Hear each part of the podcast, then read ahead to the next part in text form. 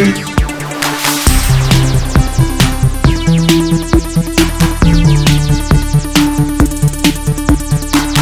everyone, welcome to Game Face episode 221 on Sifted Games at sifted.net. Our weekly podcast that streams live here on twitch.tv slash sifted games every Tuesday at 1 p.m. Pacific, 4 p.m. Eastern. I'm Shane Satterfield, your humble host. I'll be slinging you around the world of video games for the next couple hours. And alongside me, I have my bro, Matt Kyle. What's up, Matt? Not much. Had some games to play this week, at least. We did. Some great games. How's life in the fast lane, bro? um, mm. I wouldn't know. I have no yeah. idea what the fast lane is anymore. Yeah, I don't, I don't know if there is a fast lane. I don't remember what driving is like. I hardly ever do it. I'll say one thing, man. Like I'm not putting any miles on my car. That's for sure. I've I have not filled the tank up in like a month and a half. Yep, like, it, two I, months it takes for me to use a tank of gas now. It's crazy. Uh, and also alongside we have uh, Mitch Sikorsky, who's handling our TriCaster TD duties today. What's up, Mitch? Uh, I was gonna say I haven't had a car since I've been out here, and it's been so I haven't filled a tank of gas in six months. Yeah. you don't really need a car out here now. The public transit in LA is not as good as San Francisco. The PT there is amazing. Um, but it is compared to a lot of cities, and LA is pretty good, especially now that they have the trains that run all the way across the city and stuff like that. So you can absolutely live here, and you had a bike as well, and that helps too. Yeah, but, uh, past tense had a bike. had yeah. So Mitch Mitch moved here, bought a bike, got it stolen, bought another one, and then sold it. well, I did get a flat tire, so that's like half the other reason. No, you got the flat, then you sold it, right? Yeah, that's how it went. uh, people in chat are saying that your mic is a little bit low, Mitch. So if you want to just step away from the TD for just a second yeah, and a bump second. it up. Yeah. Uh, so anyway, we have a big show for you guys today. Um, as as Matt said, some big games came out this week. We're going to talk about uh, Ghost of Tsushima, which may be the last big PlayStation 4 exclusive before we move on to PlayStation 5. And we're going to talk about Paper Mario: The Origami King, the latest Switch exclusive, and it also might be the last Switch exclusive for a while. We're going to talk about that as well. Um, Mitch, are you back yet? Yes, I'm back. Cool. Check and let me know if that's better. Yeah, let, uh, chat. Let us know if uh, Mitch's mic is a little better for you guys. Now, um, we're going to go on to our poll of the week. At this point, uh, our poll of the week last week was about backwards compatibility, and I mentioned on the show last week that we were going to start pulling quotes from some of you guys from our poll of the week. Uh, and that inspired you guys to leave a lot of comments on the poll, which is great. Um, but we'll go through the results of the poll first. Um, this was far and away the closest poll of the week we've ever done. Um, and that generally is the sign of a good poll. I'm learning, people. I'm getting better at uh, the options. You generally, when you make a poll, you don't want there to be like two options that get all the votes and the rest get none. That generally means you've done a poor job of creating the poll. And so I'll take responsibility for that. But this time, it was really, really close. Like literally three options separated by like a handful of votes. So we asked you uh, what was your take on backwards compatibility, uh, and we gave you four options. Uh, essential, basically meaning like this is a deal breaker for me if a console doesn't have it. Um, it's nice to have, and it may tip the scales for me. Um, I probably won't use it, but I'm glad that it's there. And then the last option was no value whatsoever. The first three options were within four percentage points of each other. Uh, what one was I probably won't use it, but I'm glad it's there with 32% of the vote. Next was it's essential, meaning that it will absolutely sway which, which console you buy at 31%. Next was it's uh, nice to have, and it may tip the scales for me at 28%. Again, all three of these very close together. And then way at the bottom, no value for me whatsoever with nine percentage points. Um, are you surprised at all by those results, Matt? No, that sounds about what I would expect. Uh, I voted for the second one. Um, uh, what was it? Uh, nice, but it, nice to have, but scales. may tip the scale. Yeah, because like it's it's more uh, important to me than the third option, but it is not essential to me. Yeah. Um, outside of like carrying the digital library forward, which I consider to be a little different thing than uh, keeping the digital library from previous generation intact is different from like what Xbox is doing with like everything going back to the original Xbox. That's a whole different idea. Um, yeah, I think I like there's uh, been a big shift, Matt. I think people have, have become more interested in carrying stuff forward, and also like the fact that it makes them better is new. Like the yeah. fact that you can put last gen games in or, or older games like original Xbox stuff and they run better than if you just played them on the old system is is a plus. If you have any interest in playing Crimson Skies again, uh, you should play it on Xbox One uh, because it runs better and looks better. Like it's that simple. So I think there's a there's a benefit to it that wasn't really there before. Um, certainly, I don't remember. I mean, I know there was like little like enhancements you could do on like certain like PS1 games when you played them on PS2, and so you know like I think Vagrant Story had like a PS2 mode that like made the textures a little better or something. Um, but this thing where you just stick your old disc in and whether it's supported or not, it just runs better is uh, is great. You know, so I think that's a more attractive option than just you can play the same game you already played before. Yep. Um, the, and you're right. The sands have shifted to a place where backwards compatibility is much more user friendly and I believe much more viable, much, much more comprehensive. And I agree with you. I think that that has kind of shifted perspective because if you go back to the beginning of generation eight, backwards compatibility was hardly something we even mentioned. Um, mm-hmm. And now it's a big, big topic. Um, and I did pull a couple comments from you guys from the poll of the week. I'm going to read them here. Uh, thanks. A lot of you guys wrote great comments. I can't read them all, so I tried to pick the four that really caught my eye, but also kind of represented the four different options in the poll. Uh, the first the first comment comes from Slagathor. He writes, "For a few console generations now, I felt that I needed backwards compatibility, but inevitably the games from the previous generation would fall by the wayside. That's kind of how I feel. Uh, so hard that I can't even get excited for it anymore. However, if the old game is somehow improved in a noticeable way for the new console, like you said, I might be more inclined to play it again. Great, great comment from Slagathor. Next from Zet Saber. I keep my older consoles, so backwards compatibility is not important to me. It's convenient, but I don't have sudden urges to play old games. Fair perspective.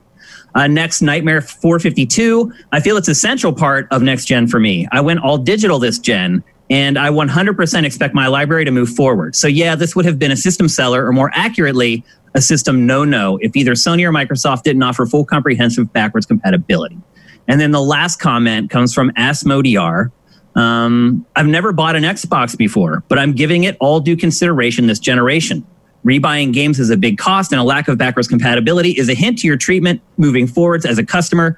So it's definitely a weight on the scales of who gets my money this generation. I think between those four, they pretty much covered all the bases. Mm. Um, I don't think you would have seen that last comment uh, before this gen. Nope. I mean, that's it, when I saw that, I was like, oh, this one's going in because this is someone who is saying, like, hey, I never even would consider an Xbox before, but now mm-hmm. it's on the table. So it is shifting perspectives without a doubt. So thanks to everybody who participated in the poll of the week. Uh, the new one is up right now. Uh, and again, it's in the header at sifted.net. Uh, and the poll of the week this week is what is the most important feature for a console? Um, and there are like five options there. So when the show's over, head on over there, make your voice heard. And again, leave comments and we'll pluck out the best ones and we'll read them here live on the show.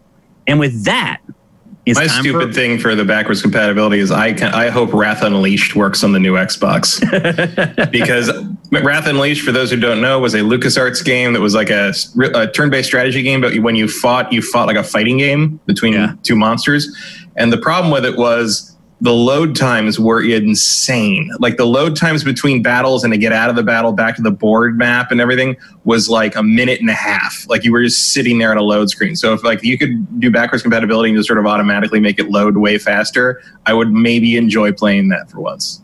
Okay, fair enough. And with that, it's time for a word from our sponsor. That's why I'm going to buy a $700 game console. Ready to get away to from it all without losing all the comforts of home? DeShazer Ryan Realty has a once in a lifetime 200 acre estate for sale in Libby, Montana that gives new meaning to the phrase roughing it. This eye popping main lake house on this sprawling estate has four bedrooms and bathrooms, phone, and internet. There are also separate guest and caretaker houses. It's the first time this property has ever been for sale, so don't let the chance to buy a slice of outdoor heaven pass by. It can be yours for 3.4 million. If you're interested, no matter where you live, contact Doug DeShazer at 406-291-1643 or deshazermt at gmail.com. He can also connect you with local realtors who can help you with your specific needs. If you want to see more, head on over to www.snowshoeranchmt.com. That's snowshoeranchmt.com. Man, I was so relaxed. I just wanted to pull out my Switch and you know play some Paper Mario while I was listening to that because it was just so relaxing. So, not at all a canned segue into our first topic of mm. episode 221, which is Paper Mario: The Origami King for Switch. Matt, have you been able to spend some time with this? Yeah, I got through. Uh, I'm I'm on the second streamer. Okay, which um, makes more sense if you've played it. yep. So you've had a boss fight. Had a couple boss fights, yeah. Yes. Um, for those of you who don't know, Paper Mario, the Origami King, it, you may suspect that it's the next entry in the Super Mario RPG franchise, but unfortunately, it's much more of kind of an action adventure type game with turn based battles, kind of like Color Splash, which was the last one that came out. I think a lot of people were disappointed to learn that the game isn't kind of a strict RPG. Um, I think what a lot of people miss from those Super Mario RPGs is the number of characters that were in those. Like in these mm. games, you get like the three or four most basic Mushroom Kingdom enemies, and you just fight them like over and over and over again. There's just not as much variety. But I would also argue that in these games, there's no near, there's not near as much combat as there was in the older RPG games. Mm-hmm. Um, it's almost like the developers know that the combat kind of wears thin in these games, and so there is not as prevalent as it used to be. Now, with that said, the battle system in this game is actually quite revolutionary, um, literally revolutionary. Mm. How it works is you're basically in the center of a turntable, and then there are rings that emanate out from the center, and the enemies are placed on the rings. And then it's your job to basically rotate the rings so that you can line up as many enemies as you can in a row, so you can attack as many as you can at once on each turn. And then more mechanics start getting added later. Like there's an ability to like basically select like an inline columns and then shift the enemies along the columns to line them up that way. It's really almost like a puzzle yeah.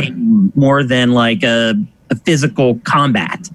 Yeah, and I mean they even call it puzzles. Sol- you get a bonus for solving the puzzle uh, yeah. after the battle.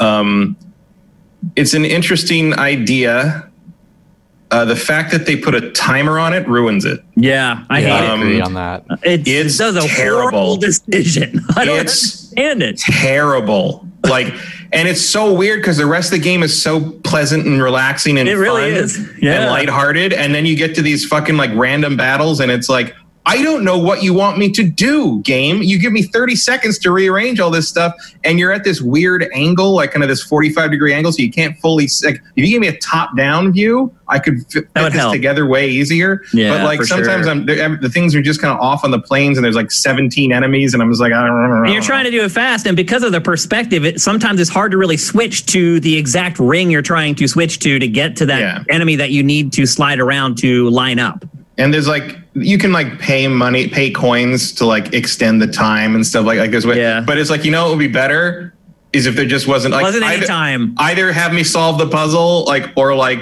make it simpler. Like it's it you was would, really annoying. I, early it was funny because early on i was like it took me like an hour to even let an enemy attack me and yeah. like early on, I'm like, this doesn't seem so hard. And then you're oh, like, oh, it's oh, so easy. I get it. Oh, I, oh, yeah, I see. I see what you start to do now. That's the other thing. The difficulty curve in this game is so out of whack. Yeah. The first few couple hours of this game literally are made for like five year olds. Yeah, and, and, it's like it's it, the the ramp is so weird because like.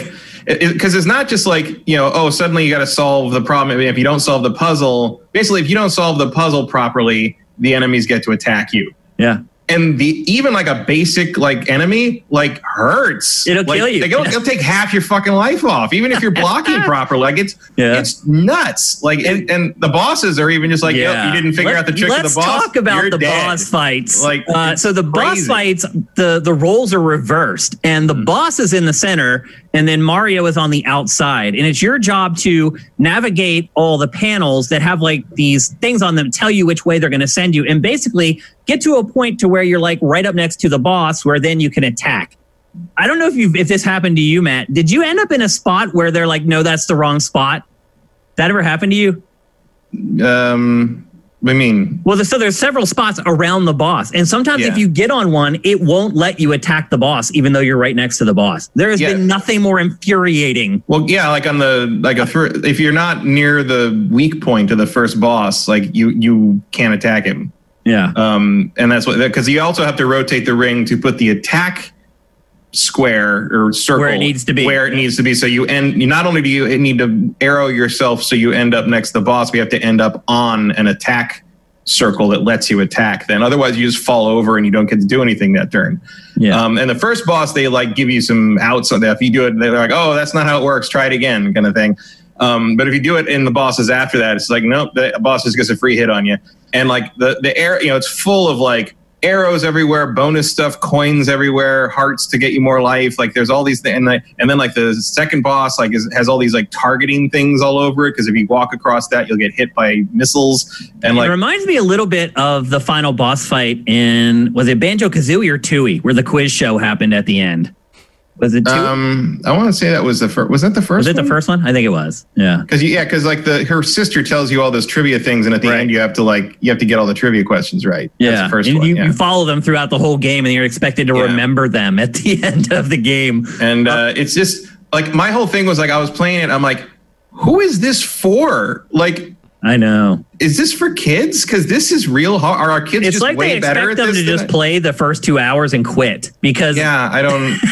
they will. And like quit. I really and like other than that, I really like it. Like I really like playing it. It's, it's funny. Like I enjoy the characters. I like the the the the cross up between the 3D origami stuff and the flat paper Mario stuff. Like yeah, it's it's beautiful. Like it looks great. Like I really enjoy playing this game until I got to fight something, and like yeah. now I'm just sort of like, this is really punishing in a in a way that I don't understand. I never dreamed this game would be that. I'm right. Why it's like that? It's yep. it's like it's like if that what was that last the Yoshi's Woolly World? Yeah, it's like if that game just started with like the post game. Right. it's, like, it's, like, oh, you, oh, you thought this was a motherfucking game? Like, we're, we're gonna kill your fucking dinosaur over and over again. Like, yeah, like it's, not uh, like a simple like, oh, just try the turnover. It's like you die, you go back to the save point, and you do that boss battle all over all again. over like again. yeah. It's, it's not playing. frustrating. Not the other thing around. too is that there's no easy way to fix it because yeah. you can't you can't re- well you can. It would take a lot of work because if you remove the 30 second timer,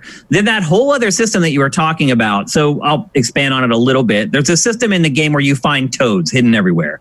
And as you mm-hmm. save them, they become a part of the crowd during battles. And when you're in a battle, you can give the toads coins to cheer you on and basically help you in the battle. So if you don't have the 30 second timer, you don't need the coins and you don't need the toads. But and the so, toads are very entertaining, so they should they stay there. Because they talk. You can see word balloons yeah. in the background and they cheer you on and react to what's happening, which is, to me, enough entertainment value without being having to, to call them in for whatever. Well, one thing um, I would say, well, the, other thing I don't game like, is very funny and clever in is. general. The, the Paper Mario's are always very great. Fun. Yeah, the Paper Mario's are always have always been very funny and clever and kind of like they're the most self-aware of any Mario game. Um, oh, there's all kinds of like, like weird like callbacks to like uh, old stuff, or like you're like you said, self-referential, where they recognize that certain things that fans say about the games, and it's really clever. Yeah. Some of the writing is but just like, great. The other thing that, that's weird about the combat system to me is like, so like you said, 30 second time. It's not always 30 seconds. It's sometimes not, it's yeah. 60. They know how much this cut, and sometimes like, and you will get like you don't have a set number of attacks per turn assigned to Mario himself. You have the number of attacks that you need to defeat all the enemies if you do the puzzle perfectly. Right. So even that, that, that even that doesn't feel very consistent to me. I'm like, okay, so like it all feels like weirdly arbitrary and like the enemy is not really the enemy so much as the timer. Like the timer is the most deadly enemy in the game. So I'm hoping that the last boss is a clock. Um, I just don't. like, it's it's almost as if like that you basically you should just fail if you don't complete the puzzle. Is the way yeah, like the game I've done that is a couple times. Yeah, which uh, I'm only two hours in, so like I don't, I have not as far as you guys, and like I haven't touched a boss battle. So to hear it gets a little harder is nice because. God, yeah, the first what you played so far is yeah, easy. super simple. But it the is first, really nice. Uh, I the, do like the charm it has. Like the yeah. there's there's already two moments where I'm like, wow, like this is cool. I I, I did not expect this kind of uh, flair from a game like this. Yeah, it's the early stuff is good, I mean, but like, but. like, and, and when it first gets harder, I, I was kind of like, oh, good, because this was a little brain dead to me for early on. And then like by the, the, the second boss, I'm just like, okay, this is over the top on the. And honestly, it's not that hard to like piece this stuff, but like especially on the boss battles where you're trying to line all the arrows up with a certain number of, you only have a certain number of uh, moves you can make on the rings and you're throwing a 60 second timer at me like bite me. Like that's i don't know i don't know and what you only have so many attacks on that turn as and well. if you mess up like the boss will attack back and you lose like a ton of life. And you know yep. you, get, you have like 70 hit points at this point and i'm losing even if i block everything all at once it's 10 and then when the special move shows up and if you screw that up you're dead. Like that's the end of yeah, it. it just wipes you out. And it's just like I mean, I know Mario games can get unforgiving because, like, you know, especially you, you know, you finish the finish the game and then the real game starts, right? Yeah. That's how Mario kind of works these days, yep. and has for a while. But this just feels. I don't know. I think it was you. Was it U.S. Gamer or Poly? Like somebody called it punishing, and that, and I was like, "That's a weird word to, to use to describe." yeah, no one would have ever a Mario game, especially a Paper Mario game. And now that I've played it for like five hours, I'm like, "That's the only word I can think of." Like it really is punishing in it a way is. that feels like did I make you mad? Yeah, it's like, very bizarre. I'll be honest. Yeah. I'm completely shocked by this game. We actually never even laid down the plot. Not that yeah, it matters. It's just so dissonant from the rest of the game. Like yeah. the rest of the game is so charming, and this is, is just like it, it's. I don't know. I can't imagine. It's like if it's like if Katamari Damacy just like periodically just like insulted your mother. Like it's like, like I'm like why? Why is that there? Like what? I don't or if it like if like read through your your iTunes library or something and like insulted your musical taste. I'm like, I don't understand why this is in the game. Yep. Uh, anyway, the basic plot, and not that it's all that important really, um, yeah. is that uh, the Mushroom Kingdom has been taken over by the Origami King, who, as it turns out, is the brother of your little sidekick who comes along with you. Um, and basically, you're just on a quest to turn the kingdom back to its normal flat 2D look. It the plot doesn't carry the game. It doesn't really need to because, as Matt has said, the game is really whimsy. It yeah. really brings. Although the, the, the little it's a little creepy in the sense that like when they fold the characters up to be the origami versions of themselves, like Princess Peach is like a zombie. Like she's yeah. she's not like her. Well, then some of the toads, they're like like I found one that was in a uh, a wood pile, and I mm-hmm. pulled him out and he wouldn't go back to normal because he was in the woodpile so long that he was permanently creased and he like cried and I was yeah. like, oh, that's horrible. yeah, well, that same area has like they're uh, they're they're like they're folded because they get folded into like various things like and so yeah. like you'll find like little bugs and like you hit them with the hammer and they come back to being toads. But there were butterfly one. They're little butter colored butterflies and you hit them with the hammer and they turn back into toads. And most of the toads you do that with are upset that they can't fly anymore yeah. and like they they hop around sadly trying to fly yeah. again i'm just like that's horrifying there's cool stuff like that in like this game the, the, basement of the castle when they transform them into origami it's like it looks like almost an old school medieval torture scene of like carrying yeah. the person over and like smashing to the gallows. Yeah. yeah. when they only show it, show it happen in like Shadows. silhouette, like a shadow. It's like it's. Which, it reminded me. I, I thought, actually thought of the. Um, I thought of Who Framed Roger Rabbit, where they dip the shoe in the in the the acetate to just to like dissolve it. Like I was like, oh, that's, that's just a little little horror, a little horror for the dip for yeah, the kids for the kids game. It's cool. Yeah. Yep. Well, I already I already said they dipped it, so I didn't want to say dip again. Uh, the other odd thing about this game to me is that I see a lot of influences from other Nintendo games in this game. So there's like a little touch of Captain Toad Treasure Tracker. There's a little touch of Luigi's Mansion because uh, one big element of the game is you collect confetti. Um, you hit mm-hmm. trees, the confetti falls down. You hit flowers with a hammer, the confetti comes out. And as you collect it, you then use it to restore parts of the world. So you come across a hole in the ground and you have to like throw confetti uh, and it'll cover it up and can go over it a lot of times. It'll send out coins that you can collect that all that ties into the system we were talking about earlier with the toads. Um, yeah, it's like the reverse of Mario Sunshine, where you spray water to clean things off, and this you're throwing stuff on it to fill it in. Yeah, and then the way, and then right, so this like a little bit like Sunshine, and then the way you suck up all the confetti is very much mm-hmm. like Luigi's Mansion. And the weird part is that this is not even a an in-house Nintendo game. I believe this was made by Intelligent Systems, which technically is a Nintendo studio, but it's not really one of its big first-party studios. Yet you're still seeing a lot of elements from other uh, Mario games in and other just Nintendo games in general in this one. Um, I thought that was pretty cool. Um, but there's a lot of puzzle solving in the game, a lot of go here and do this to get that to come back here to use that on this that opens up a new doorway that you walk through. Uh, it's a lot of adventuring, environmental puzzling, stuff like that. And that part of the game, I really, really like. I really mm-hmm. love it. Like, if they had got the combat to a good place, I would really, really recommend this game to just about anyone. But man, at first I was like, wow, this is way better than I thought it was going to be. And then once I got to right around where you are, the four or five hour mark, I had gotten through a couple bosses. I was like, oh man, like mm-hmm. the target audience for this game, I just don't see them being able to play this game after a certain amount of time. Yeah, or you're just sort of muddling through the battles and hoping you don't get hit too much. Um, or getting lucky and yeah. yeah.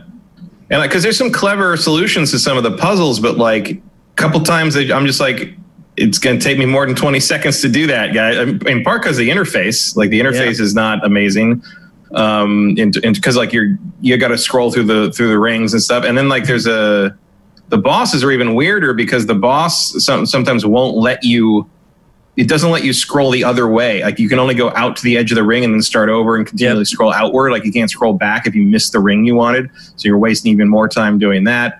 Um, there's a couple times when I've rotated over, and because time is of the essence, I'm you know tapping the, the, the stick to go rotate, rotate, rotate. I hit the button that somehow didn't rotate as far as I wanted, and so I hit the wrong thing. There's no undo. Yeah, um, it's just it's it's I find it like oddly frustrating in a way the rest of the game isn't, and it kind of ruins a lot of it. It does. Like, like you, can you recommend people buy this, man? No, like I, I don't. It's hard. I, like if you, I mean, if you love Mario stuff, I guess, but like you got, you better be ready. Like it's hard in a way that Mario. Mario is usually a test of reflexes and platforming skill. This is a test of like speed cognitive puzzle solving from a really inconvenient angle. Yeah. and like it's like if you took the timer off it like i'd be fine with it. Like, yeah i would love it. But again i don't think that they can just like if people get really angry over it i don't think they can just take it out and like fix it that easily um, without screwing up like, other stuff. I think you just i would just change the toad thing to like um because uh, there's like there's charms that up the timer on it too. Like I have I, I have those on it, and it helps a little bit. But it's just like you know sometimes you got to look at something and figure it out. Sometimes it's and it's you know it's, it's very I enjoy that. that. Like yeah. I enjoy when there's a puzzle, the taking that moment to observe it, kind of take it in, then start fiddling around with it. It's a thing that I do when I solve puzzles in games mm-hmm. or pretty much anywhere else in life. And this game doesn't allow you to do it. I'm um, guessing it, the only reason like they do that to like put the timer on there justifying it is because they do come onto the field lined up and then they hop out of place. So it's almost like you have to part of the puzzle is to observe them to figure out where they hopped so you can just readjust it.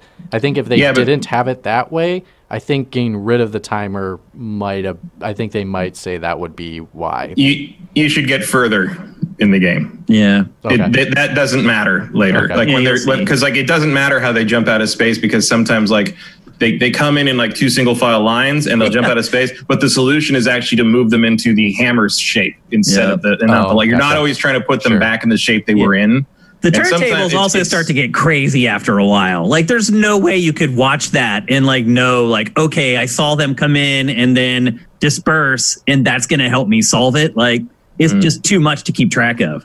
And again, there's 30 seconds a minute maybe and like i could see that as being intentional like you're not going to be able to solve all these perfectly but then why do you lose half your damn life if yep. you screw even when you block everything yeah. like it's just like punishing is the only word i can think of if you're ready for that then the rest of the game is very good and the combat the, the combat system is actually really interesting i just don't like being timed on it that's yep. all I like everything about it except for the timing. I, I but mm-hmm. that timer, in all honesty, makes it not that much fun to play. Now again. Yeah. Combat is not that prevalent in the game. It's not like you're just going from one battle to another. Like no. you have a battle, you'll five, seven minutes later, you'll have another one. Yeah, it's but not it's, constant. You don't level up from that. It's not like you yeah, have to grind it. There are no levels to. in this game at all, actually. Well, the the H the the the HP max, the heart up, the heart plus. Yeah, you collect hearts. They make you more powerful. So they yeah. don't just give you more hit points. They makes you more powerful. So you can um like after that you can then just hammer like enemies in the in the overworld and you don't have to fight them. You just defeat them.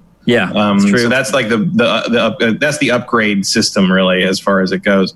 You can also um, hammer enemies in the overworld to get first strike in the battle. Yeah. So when you go to the turntable, there will be a little scene where you actually hit them with the hammer right before the battle yeah, starts. Which is pretty classic Paper Mario, Mario RPG yep. stuff. So I also missed the fact. I also prefer, I think, the the Mario RPGs where you play more than just Mario. Yeah. And like I mean, Luigi's here, but he's off doing something else, and yeah. like like Bowser is around briefly, but then he goes to do something else, and uh, Bowser's actually very funny in this. Um, yeah, I think everything's funny. The writing's really yeah. great. I also like seeing Bowser and Mario team up. Like that's mm-hmm. the thing that I like about the plot, even though it's like whatever, is paper thin, haha.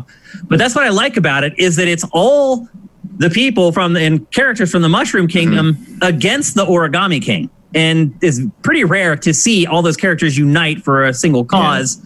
And uh, just the the play between that is the Goombas run in like, oh, I guess we're like allies now. Like you just it's something out of the ordinary, which I think is kind of cool. I also like the there's like little things that make me like I it's stick in my head like that like maybe they're not intentional, but like like when you the very beginning of the game, Mario and Luigi drive up the castle in their in their Mario Kart go kart and and Luigi drops Mario off and says like I'm gonna go park park the cart because I don't want to tip the valet. And I'm like yeah Really? Like you don't want stuff like that all through the game. Is is there a tipping system in the Mushroom Kingdom? is Luigi just that cheap? Like yeah. surely at this point Mario and Luigi are rolling in coins. like yeah. like there's no. And then well, you come Mario back and it's broke when you start the game. So but then you come back later and the, the, car's like like four feet away. So you're like, well, no wonder he didn't want to tip him if he's just driving it that far. You know? Like, yeah. But it's like style's it, great. Like it was just this little insight there. Like even the tailpipes on the cart like yeah. they're curled almost like a scroll. Like they're not a perfect circle. It's like a scroll with like one piece like overlapping. Like they just carry the origami slash paper thing out to the nth degree and in a lot of times very clever ways. So I and really all the origami like, in it, as far as I know, is actually real. Like you could make those. You could fold those. Yeah, interesting. Like well, the, there are some a, cinematics where they actually show them. Actually show them folding fold. it. Yeah. So yeah. I, as far I remember, I saw an interview or I read something I think where they basically said like, yeah, all the origami in it is real. That That's they, awesome. That, you, that if you gave them instructions, you could actually fold the the enemies. You could make a Princess Peach. You could. There's an actual sifter that I know that's done that. So he's oh. he's been folding the Paper Mario characters. It's actually Raphael from uh, who got his question answered from Pachter just yesterday. Okay, so cool. he's been doing that. Yeah, it's not. Look, I want to recommend this game. I really do mm-hmm. because I have enjoyed some parts of it a great deal. But I would say definitely do not buy it for your kids. They'll be pacified for a couple hours and then they'll come to you and be like, what the F? um, and I would only, as an adult, I would only recommend it to other adults if you're ready for a stiff challenge. I mean, it is a tough game. I know you probably wouldn't have guessed that looking at this game, but it is challenging. Mm-hmm. Um, and so if you're ready for a stiff challenge, it's probably going to make you frustrated on several fronts. And as you get really into the boss battles, they get to the point where, like, I right now, I'm at a boss battle and I quit for instance. Same. And I'm, on, I'm on my third boss battle, and I, I lost for like the second time, and I just turned it off. Yep, that's how it's been working for me. And then I would just go back to the other game we're going to talk about today, which is Ghost of yep. Tsushima, which has been very weird jumping between those two games for the last few yeah, days. Yeah, those are those those are uh, you couldn't really pick two more different Definitely games to come out on the same day. Really, it was a weird weekend to say the least. Um, so I would not recommend purchasing this. I do think probably the reviews are pretty accurate. It's probably yeah. a seven to an eight, somewhere around there. I just I worry that I feel like there's going to hit a point in this game where I just can't get through it. Or I keep wondering if there's going to be this moment where I brain meld with it and it just all of a sudden it clicks and I can just start doing it. It hasn't happened yet though. I keep waiting and waiting and it just never happens. I don't know. Yeah. I don't know. Like there's a, there's a, uh, a specific house in the, in the Toad town where you can go practice everything. Yeah. And I did that for a bit, but it's like, that doesn't help you when it's like, you get hit with a configuration out of the gate that like is just like what the hell? Like i don't you know like okay i don't know what you want. A couple times i've actually yelled at the screen i don't know what you want me to do. Yeah. like it's like like it's it's just and then you run out of time and Mario gets his ass beat. That's the end of it. It's like like what are you gonna do? yep. Uh, but look, regard. I think we prepared you guys well enough to decide whether you want to buy it or not. If mm-hmm. you've been mm-hmm. sitting on the fence the last couple days, you know what you're getting into at this point. Um, don't say we didn't warn you though. If you take the plunge, because it is not what you expect. I guess that's the best way I could put it. Yeah, I mean, like there's a there's a world in which, or there's somewhere there's a game where there's like the the the, the timer on the system makes sense uh, but I don't feel like you have the tools to do this as easily as you should. Like it really needs a top-down view at, yep. at, the very least. Like it, I feel like part of my big part of my timer problems come from trying to figure out like at the angle you're at, like where things are and where where they've lined up, uh, especially like in a hurry. You know, it's like because yeah. it's like one or the other. You're, you're under like, stress. yeah, you're trying to do it fast and yeah, I totally get it. Do you think what about ability, you, Oh, I was just gonna say, do you think an ability, like if they gave, and I don't know if it's an option because I'm not as far as you guys, so I'm interested in texting you guys later once I get farther to go. Like this is frustrating or something, but I'll just text back. Yeah, good luck. um, but my question would be, do you? Uh, it, do you think like if they gave you a temporary power up that you could use so many times that would slow down the timer that like that might help with your frustration I mean, you do have a, you can extend the timer using the coins. Um, it's just I don't like using using a finite resource to extend the timer on random battles is just feels like I, I don't know why that's the thing. Like it feels like you should just give me enough time to do this. Would you just you know, I'll say be doing too. it too often then?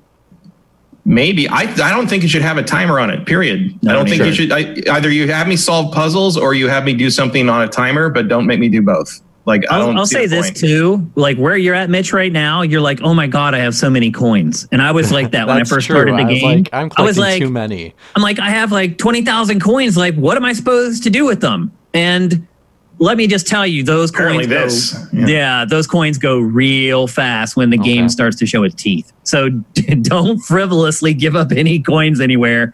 Um, fight through the early battles. Don't spend coins on toads early on because you're going to need them later on. Um, I'm at the point now where it's like really hard to decide how I want to spend my coins and whether I want to use them in battle, whether I want to use them to get items. Um, it starts as the game heats up, it starts to become another puzzle that you have to yeah. solve. Um, and that might be the, the intent, but I don't find that to be a compelling I don't either. choice to make. Me either. Like, Me I'd rather just play the game. So, Mitch, your final take, would you recommend it? I can't with with what you guys said. I there's no way I can like say anything about this because I'm too not too fresh in it. Probably ask okay. me next week and I'll give you my take. All right, sounds good. Let's move on. We're going to talk next about some controversy. this one kind of came out of nowhere for me. I was pretty surprised by this, um, but I also would say at this point, with the way the internet is, I probably shouldn't be surprised at any controversy because they just there's like a hundred of them every day now. It seems like. Um, but this week, a brand new FMV driven game called Gamer Girl was announced by Wales Interactive. Uh, it's being made by an indie studio called FMV Future that specializes in FMV games. Yeah, I was going to say they really locked themselves into it. they really did. Not a lot of room for uh, spreading your legs, and that's the name of your studio. Uh, but anyway, this is an FMV driven game, and it follows a female streamer and you actually play as the moderator of her streams. And she's being stalked by a psycho fan, and you try to aid her in in her. I don't even know how you would word it. You try to help her basically not fall victim to the stalker. Um, and I thought the game when I saw it, I was like, "Oh, this is an interesting take. I've never seen a game that really tackles this before." Um, I, I had no idea that what, it was going to explode in the next two hours, and that's exactly what happened. A lot of people became upset that it that the female streamer would be would need to be aided by the player. Um, basically, like white knighting is they're they're calling it like a white knight simulation, a simp simulation, which is a, a term I just Sim, learned this week. Sim simp was my favorite description of it. That was, that was I never heard that for that word until this week. Simp. I had I had to actually like Google it in the Urban Dictionary. Um, so it's it and then it exploded. Then a lot of female streamers started chiming in and saying, "Oh, this is disgusting," and you know, I will never buy another game from Wales Interactive because of this. Yeah, um, my, my Wales Interactive before. library, my Wales Interactive library is, is really going to take a hit from this. My guess is they could not name a single other game that Wales Interactive has published. I can. I, I, I definitely can, but I can understand why most people can't. Um, so Matt, is this is this a, a, a, big ado about nothing, or do you think that these people have legitimate gripes about this game? Now, I, to me, I would say they ended up at, they took everything down. Like they took down the trailer, they took down all the assets off of their official press sites. Yeah, I think that's the biggest takeaway. Is like I am very impressed at how thoroughly they were able to scrub everything out. Like immediately, I mean, less than 24 hours later, it's all gone. Like, oh, we're, we're, we're reworking it. I'm like, okay. Yeah, I mean, you can still see it on mirrors and it's still around. But yeah, it's like, on YouTube. We have it up on our site if you want to check it out. Uh, it was fascinating. I, I think they have a point. I think uh, it's a it's the concept is interesting. The the subject matter is something worth tackling, but they went about it backwards. The trailer's um, terrible. Is the problem? Trailer's not great, but also like it's the premise of uh, the mo- because for one thing, the stalking problems in streaming like that, a lot of times they come from moderators who oh. get too personal and too familiar. Oh, interesting. Um, so having the moderator be the person who's sort of like getting in with the girl like that is could that be the twist weird. to the game story? Um, no, I don't think. I don't know if it goes that, that you end far, up being the stalker. that's also. I mean, maybe that would be a hard turn. That uh, would be because everything's supposed to be you viewing it live, but right. like, um, and like her constantly turning for advice to you is weird. Like that's you know, if you just played as her somehow, like and made decisions as her, like that would probably work better. Um, I think uh, it was uh, uh, a couple people. I think uh, I can't remember who said it. Maybe it was just a comment somewhere, but it was basically the fetishization of like the moderator kind of playing control with her life that way is not the way to approach this. Um, does it require like pulling the whole thing down? That I'm a little surprised they did that. Like I, I, I thought when the controversy started that they would just sort of be like, you know, they'd put out some some statement or like they'd say like, you know, they we're did, sensitive to this sort of thing. yeah, but I just didn't expect that they were going to like pull the whole. I mean, just I guess those statements didn't work. Um, there is also a point to be made that the entire dev team is pretty much dudes. Um, and the, the girl in the well, in let's, the let's game be fair supposedly to Interactive here. The, we need to share their their and the girl in the game apparently is listed as a co-writer, but like it's well, the whole thing was improv apparently by her. She she and the writer would write up a loose idea mm-hmm. of what mm-hmm. was supposed to happen, and then she would just act it out.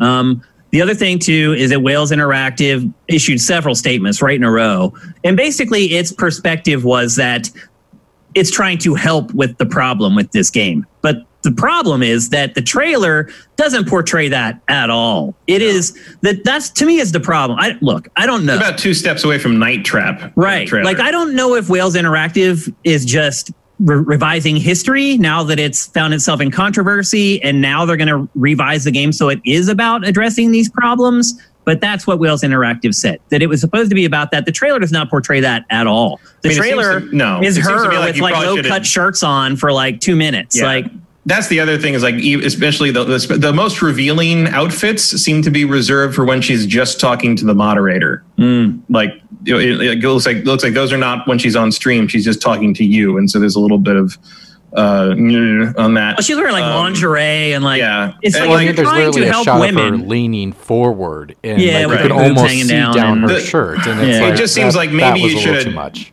seems like maybe you might want to have consulted a couple of streamers who had to deal with this problem at some They said they did. They said well, they, they researched for four years and interviewed 15 streamers who, who had all experienced harassment through streaming. Well, I don't know. I'm sure they did. I'm sure they did that, but I'm what I'm saying is like, did you run the concept of the actual game by yeah. these people. Or like, did you show interview, the interviewing them for for like as like research to write the game is one thing. Showing them what you've done and saying, "Hey, what do you think about our approach to this?" is a very different thing. Yeah. So I, I certainly believe they did research in that regard to like find out like you know situations and case study kind of things from the people that lived it. Uh, but it doesn't sound like they asked them like, "Hey, do you think this approach is a good idea?" Because I think almost universally they would have been told no. Like you you need to give you need to give this the gamer girl of the title the agency to handle the problem. Like that that is that is i think one of the that kind of the core thing i've seen from the, the more reasonable like like i don't I, most of the people i've seen that I, that I follow anyway or that i like feel the need to listen to or know in real life like didn't call it like oh my god it's repulsive trash but it's just like this is not the way to do this. Yeah, like, you didn't really hit it on the nose. Yeah, yeah I struggled honestly with this topic over the last couple days, trying to figure out what my perspective is on it because I don't I don't want anyone to think that they shouldn't ask for help. And mm-hmm. so the kind of the perspective I'm seeing from this is like, I don't need your help. It's like, but I want to help you. I want to help everybody I can in my life if I, if it's possible. Um, and people saying that like it's offensive that someone would try to help them is a little weird. But then you watch the trailer and it's like, to me, that's not what the game is saying anyway through that trailer. So I've been just completely flummoxed by this. And I really don't know where I'm coming down on it still, to be honest with you. Uh, but one thing I do know is that that trailer's awful. And, it, and yeah. whatever Wales Interactive says the game is supposed to be about, it was not portrayed in that. And yeah, so, whatever the game actually is, that trailer is astoundingly tone deaf. Yes, so exactly. Um, maybe so, they're just pulling back and like they're going to cut a new trailer and it'll come out better, or, or they're more more effectively communicate like what they're going for. Um, I think the perspective of the game is skewed. Like I think like if you want to make that work better, you needed to make it her doing you play as her streamer. Own, playing as the streamer. Like, and then you just take like consultancy from your mod or whatever, but you're mm-hmm. in control. Yeah, yeah. I, that would be a good way to handle it. But like to do that, you have to reshoot the whole thing. So yeah, like, yeah. you can't do it. It's not like a game where everything's running in real right. time. Once you've paid the money to shoot the stuff, that's it. It's in the can, and yeah. like so they got to do something with it. But I don't know. I don't know what they do. Like really, the sad part is like I'm interested in this game. It's like I saw the trailer and I was like, that's really gross, but the concept of it intrigues me. Yeah. I haven't I haven't cared about an FMV game in a really long time. So there's something there. Like if they can get it to an intelligent place, um, it might end up being a decent FMV game. Um, but the way they're handling things right now, boy, really, really bad. Although Whale, yeah. Wales Interactive, to its credit, I think once the controversy hit, I think it it did things pretty well. It, yeah, it I mean they're going to do what they can. I think it's just there's only so much you can do, especially because you've already shot everything, and like even like the end of the trailer where she's running through the bo- the ship for like she the guy, yeah. her ex boyfriend lives on a, on a, on a ship for some reason. Um, it's like, the only location they could get for free, man. Right, and it's like like there's it's like you're hitting that kind of same found footage movie problem where you're like, why are you still filming? Like, mm-hmm. like you're you think like, you're gonna die, but you boy, think I'm gonna die. I'm not holding the camera up anymore. Like that's I'm just just how it is. Yeah. I'm sorry. I, um, also, you're getting really good stream quality from a boat off the docks. Like, yes. like their Wi-Fi must be excellent.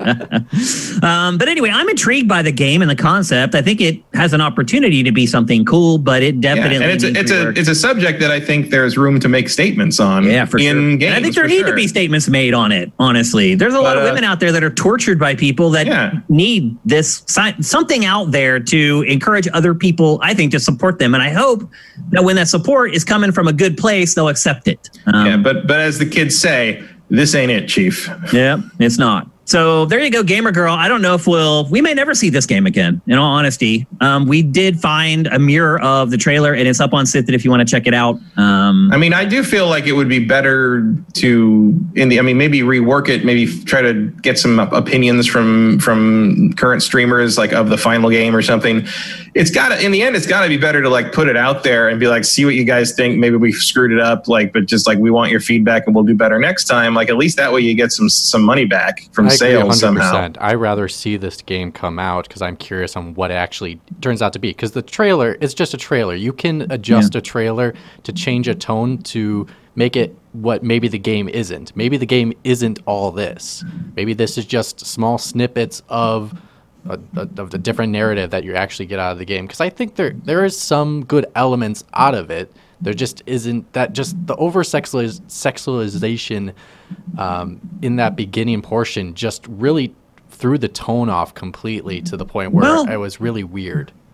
I don't know. So one supermaster gamer in the chat does bring up a pretty good point. He says, but those streamer girls do exist. They use sexuality to give views. True. He's right. It's true. Yeah. That is a huge part of streaming and, is girls and they in low cut sometimes and, play dumb, even though they may be very smart people. Like they sometimes play yeah. dumb because they are catering to an audience. So, so yeah, you know, having the cleavage and stuff in the trailer. I mean, in all honesty, it is kind of accurate to streamer culture, but they could have chosen a streamer as the main character that isn't one of those. Streamers. Yeah, especially if you're trying to make a statement of about a serious right. subject. Yeah. that you don't need to put that in there. Like you don't need to have that in there as titillation Um, Notice the first shot. The first yeah. like two shots in the trailer are her in like the black negligee mm-hmm. bending down. It's the like the first shot in the whole thing. Yeah, so, it's just, and that might be the choice of the trailer, but like you know, the trailer is clearly cut to give it an, a kind of an exploita- exploitation oh, film look. You know, it's fly on the wall type yeah. vibe. So you know, they, maybe they, they could do a trailer that you know tonally feels a little more like it's treating a serious matter with a with, with the gravitas it deserves. But if those are the clips you're working from, I don't know how you get there. You know, like it's yeah, they well, shot what they shot they did put a lot of effects on stuff, and so maybe mm. if they go back to the clean footage, they might be able to work with it a little bit. We'll maybe. see. Maybe I think that, you know. I don't know. Like clearly, the footage they shot is her. You know, has her asking the moderator directly to do yeah. things or what should she do, and like there's no getting around that. I promise, if like your your creepy stalker ex boyfriend calls you, you don't need to ask your moderator whether you should pick the phone up or not. Like but, it's but just, it's a fair, but it's a fair point to say you would ask a friend, and maybe the moderator. Like we yeah. don't know exactly what yeah the relationship, the relationship between, between them, the yet. moderator and the character. For all we know, like it could be your best friend from out of town or like best friend from another country, and they're just being supportive of you on your stream. Now that's probably not going to be the case, but there is that There's is a, a potential chance that that's that not what it, it is, from what I understand. From what I understand, it's supposed to be like an elevated fan. That be, it's a new moderator kind of thing. Oh. Um, and because moderators in Twitch streams have become the problem so often, people who have experience with this, that's one of the reasons they're reacting so poorly, is because a lot of times in the real life example of something like this, the moderator would be the stalker. Mm. So not us. Our mods are freaking great. No, no, our mods have never. Yeah, well, we also don't bend over as much. So. they don't want um, us to bend over. but there is something to be. There's an interesting element of uh, to, to be explored in this like situ, this, this, situation they're trying to address, where like you know that parasocial relationship that that people you have with the people you watch on YouTube or Twitch, and you kind of feel like you know them, or like they're mm-hmm. you know you're, they're in your they're in your face and in your house all the time because you watch them all the time, and you kind of feel, but they have no idea who the hell you are, and like it can get really weird if you ever meet them at like a signing or something something and here's this person you think you know all this stuff about and they don't know who the hell you are from you know they don't know you from adam as they used as we used to say about adam or greeting people. And i would um, say not just twitch. So, i think that's ex- that's not really explored much in just any like entertainment industry basically. Right like, like the, the super fan and how far that goes where someone feels like they have a real connection. I know it's explored in tv shows a lot but movies or any kind of other medium it's not really touched it's touched a lot. I mean, not to the not in the specific social media realm. I mean, there was a movie called Swim Fan that's literally that. Um, but like the the the because there's always been that parasocial element to like people that are famous or things you watch all the time and that kind of thing. Um, you know, that's part of what stalkers do. But with social media and YouTube and stuff like that, it's it's become a much more prevalent thing because everything's more casual. Things are not as like dressed up. It's you know, so many of these things are just we're just hanging out. We're hanging, you know, like Twitch streams in particular, just hanging out, quote unquote, hanging out with this other person for like 12 hours. And like that parasocial element becomes more and more prevalent in a way that it wouldn't be if you're just like say a fan of like Harrison Ford and want to yeah. meet him. Like it's it's just it's a different it's a different intensity level, I guess would be the way I'd say it. And yep. there's room to explore that idea in a game. I don't know if this is the game, um, but it is an ongoing thing, and it's a it's a it's a social phenomenon that I think has precedent, but it doesn't have an equivalent uh, outside of this new streamer YouTube culture. So, uh, and I think uh, the people to make that that piece of art that addresses that might be too young to do it yet maybe because I think I think you're you're looking for people who grew up in this, who who who have been immersed in it for as long as they can remember, and those people are probably like still like 15. Yeah, max 15. So there you go, gamer girl. Who knows if we'll ever see it, but it sure did create a really good conversation for Game Face, and that way it has served its purpose. Uh, let's move on. We're going to talk next about the Nintendo Direct Mini that happened yesterday. Uh, I think Mini was probably. I'm glad that they used Mini, that moniker. Mini is definitely the word. I didn't even know this happened until like that last night. Like I was yeah. like, wait, what? Why are people talking about Shin Megami Tensei? What? Well, it went up really early in the morning um, yesterday, so you know. I just people... completely missed. I was up early yesterday morning. I just did not see this happen. There's so all. many of these things happening now, Matt. There's just no way to keep track of them all, and that I is just figured. Nint- I figured I'd just know what Nintendo. I figured Nintendo would say something. I just didn't well, see well, any of the, the announcements. They, they, do a great job about setting expectations. Like they call thing Nindies, and so yeah. you always know like what you're going to get out of it. And so like we mm. they knew it was going to be mini, and it was mini for sure. I'll be honest. I'm checking out from a lot of these now. It's for like. Sure I don't need to be there when they go live. Like, you know, we have sifted. Stuff's going to be there. And if I really care about it, it's going to be at the top of my sift and I'll see it. So, yeah, I mean, I certainly wasn't upset. I didn't see this as it happened. Yeah.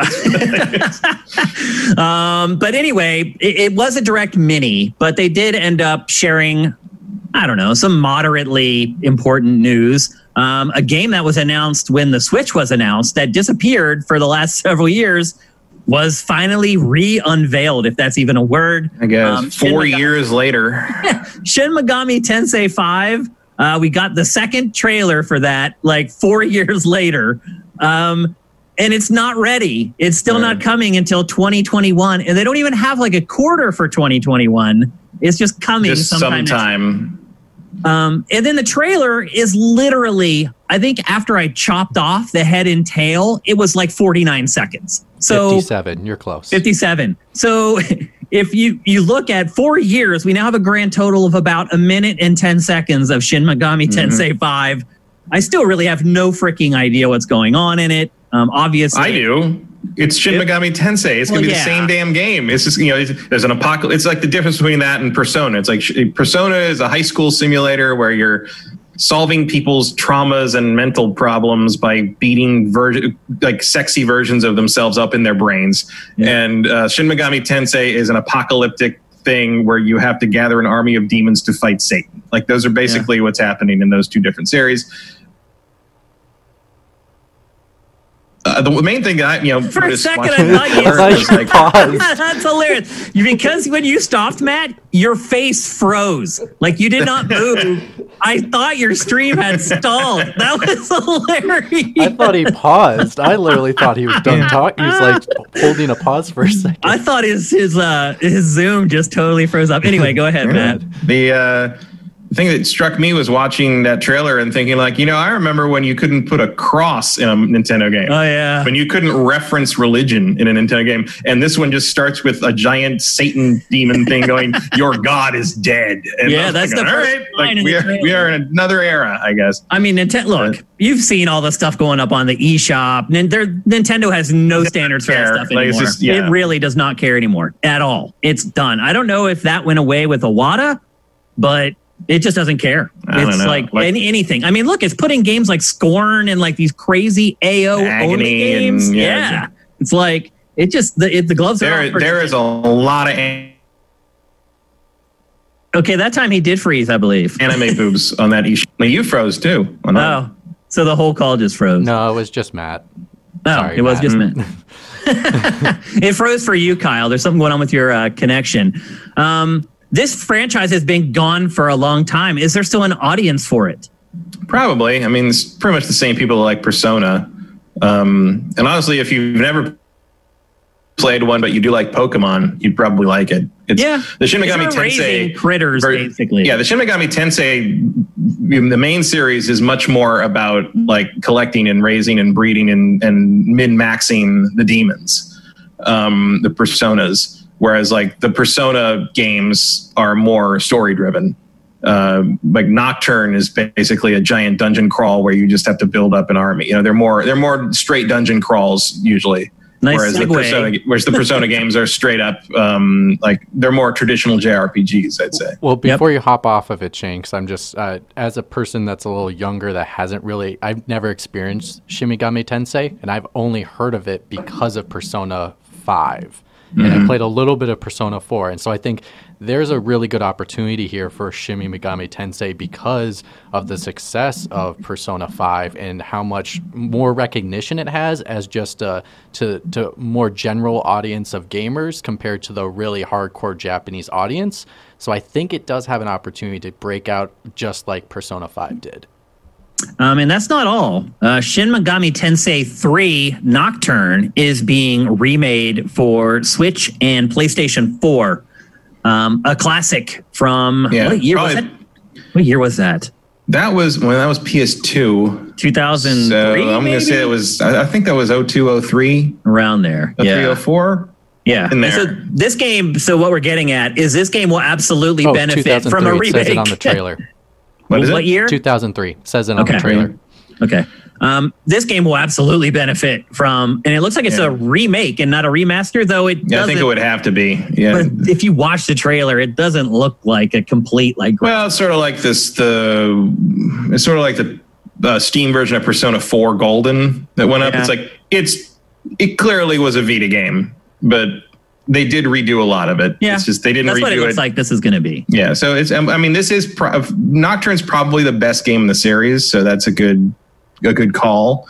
Um, it is so story light that it might as well not be there. Like it's almost like, um, yeah, the world ended. Uh, you need to gather demons. Come back in 70 hours. We might have an ending for you. Like it's, it's pretty much what happens. Yeah. And Dante's in there somewhere. Like that's, you know, from Devil May Cry. He's in yep. there. Yep. Uh, but it is heralded as one of the better RPGs from that generation. So definitely something to keep an eye on. That's coming in the first quarter of 2021, again for Switch and mm. PS4. Um, and then from there, the uh, the interest level drops off a, yeah. pr- a great deal. Aren't they, aren't they, also doing Persona 3? Did um, I missed that? I don't know. I didn't see that, man. I saw Maybe. something about Persona 3 recently, like in the last few days. I thought that was part of that. that I didn't see that, but it's possible. Um, that would be cool because that's a good one too. Yep. Uh, next up, Cadence of Hyrule DLC, an indie game with you know the Zelda license that's been out for quite a while is getting DLC, and it is a big, big, beefy chunk of DLC. Uh, for those of you guys who don't remember, it's an RPG where you have to attack and move to the beat of the music. Um, the it was basically the spiritual successor to Crypt of the Necro Dancer. if any of you played that, um, with a Zelda paint job, obviously. And there's a bunch of DLC coming to that, and it is pretty robust. And I was pretty impressed with uh, the expansion to that game. I never did finish that game. Now that I think about it, I got to a certain point where I got frustrated and I couldn't figure out where to go, and I quit. Um, because in that world, the map was like really basic. And like watching the map, like you go to like the point that it tells you, and there's a wall there, and you're like, oh, I have to go somewhere else and find some other way, and I just quit. So maybe this will convince me to get back into it. Um, and then next up is Rogue Company, which is basically a free to play shooter from Hi-Rez Studios that's on everything. Um, a Nintendo Direct is probably the only presentation that this game would have made it into. I'll be yeah. perfectly honest with you. It's just not. I mean, if you look at the the numbers on Sifted for that game, it's doing nothing. Um, the fact that Nintendo decided to put it in a Direct, I think, shows you something that we're going to talk about in just a minute. Um, and then the final game that they showed was WWE Battlegrounds. We'd love to show you that, but every time we run footage of that game in Game Face, we get copyright flags from the WWE. So um, we can't show it to you, but they did show the Switch version of that arcade style WWE game. Um, and they got we got the first look at that, and then that was it. Um, and it was a mini, so you shouldn't expect too much. And Nintendo did say that there are more presentations coming before the end of the year, so we'll get some more of this stuff. But what was your overall takeaway from this, Matt? Um, like we still don't know what the hell they're releasing for the rest of the year. Mm-hmm. Like, do you have any games for Q3 and Q4? Because like, seems seems like no. I mean, I'm sure they do, but they're just not talking about it yet, and it's weird. I mean, if you um, think about it, like it's what? weird that you show me a Shin Megami Tensei game that I haven't seen for four years, and then tell me it's coming out next year, and I still don't know what's coming out in October. Like, I don't know what the deal is there. Yeah, I mean, if you think about it, what known Switch games are there right now? There's Metroid Prime Four. There's Bayonetta Three. Breath of the Wild There's Two. Breath of the Wild Breath of the Wild Two. Pikmin Four, maybe. And the the rumored Mario remastered collection. Yeah. And that's kind of it. I guess my guess banking is, on their DLC for Pokemon. That's probably what they're trying to bank on. Yeah, that'd be a huge mistake. You're never going to make enough money to float Q3 on, uh, on po- the Pokemon Snap. Oh, Pokemon that's Snap. Right. That's right. Yep, well, also, one. if you like, if you're going to announce something, like seriously, now's the time. I mean, you got Sony revealing their kind of fall and into the future lineup. You got Microsoft in two days doing mm-hmm. that. Like this is maybe that's why they st- maybe that's why they didn't. Maybe they figured like, wait wait till wait till August. Wait till the the new console hype dies down a bit and less signal. Then we'll see place. something. Like I don't know. Like maybe it just felt like it just felt like such an also ran this thing, and like maybe that was the point. Maybe the point is like, oh, we'll just throw some stuff out there because like if you are interested in any of this stuff and you know probably just Cadence of Hyrule and uh, and uh, Shin Megami Tensei, but like you're, you're not going to forget about those things. If you care about those things, you're not going to forget about them in the wake of PS5 and Xbox Series X. They're they're unique properties. Um, but like it's it was a weird move. I guess just to try to keep keep being part of the conversation. You know, in this week of like crazy, you know, big new announcements. You're gonna. I don't, I don't really that- understand why Nintendo did it now or why it would do it direct when it had so little to show. Um, to me, I'm hoping that this isn't an inflection point because I'm starting to think that it might be that this might be the point where the Switch goes the way of most prior Nintendo consoles, and in the last couple years of its life, you're just scratching for a game to play. I don't know. I mean, they've they've had a fair number of things to play that are exclusive to it the last few months, even if you weren't interested. You know look, I'm I'm glad it doesn't run well, and I'm I stopped playing it in waiting for like some updates to like make it run better. But Deadly Premonition Two is a is not insignificant to me. Um, Paper Mario is a solid release, and that was announced out of nowhere about a month and a half ago. Yeah. Um, you know, they, does give you hope for Q3 and Q4. And, the, and everything, yeah, and everything we just listed is all like top level stuff that I definitely want to play. Um, like I think part of it determine is determined by what their plans for you know the successor to the Switch is. Are they doing that sooner or are they doing it later? Uh, they said recently that they have no interest right now in even thinking about its successor. Yeah, I mean, I think that's smart. I, yeah. I think that's. I mean, if you're making money like that, why would you? You can ride this thing for quite a few more years if you want to, even if you put out like a Switch Pro sort of thing to, to fill the gap. It's um, always going to be a handheld. But, I mean, it's yeah. it's going to remain relevant for a long time, and because it does connect to the internet and you can just download software to it, like it could remain relevant for a long, yeah. long time. So I mean, I'm sure they have stuff. They're just not talking about it right now, and it's a little odd. But I don't know. Like, it's not like I'm not going to buy Breath of the Wild 2 or Metroid Prime 4 if they announce it a month before it comes out. Oh yeah, fall. of course. You know, you know, I don't I suspect still, that will happen with those games. Probably not. But I do still, I do still suspect a 2D Metroid from Mercury Steam. Like, it's like they've they've had two two something year, two into something years and change it's time to see something from them. And, uh, very cozy with Nintendo. So I wonder if they were like they decided to kind of hold off big announcements because Paper Mario just came out and they didn't want to take the limelight from it. Even though like it's not getting rave reviews, it still captures some headlines to like just not awesome. overshadow it. Because yeah. those, I mean, because those announcement, announcements to me, like that they made sound like they they're big games in a niche group.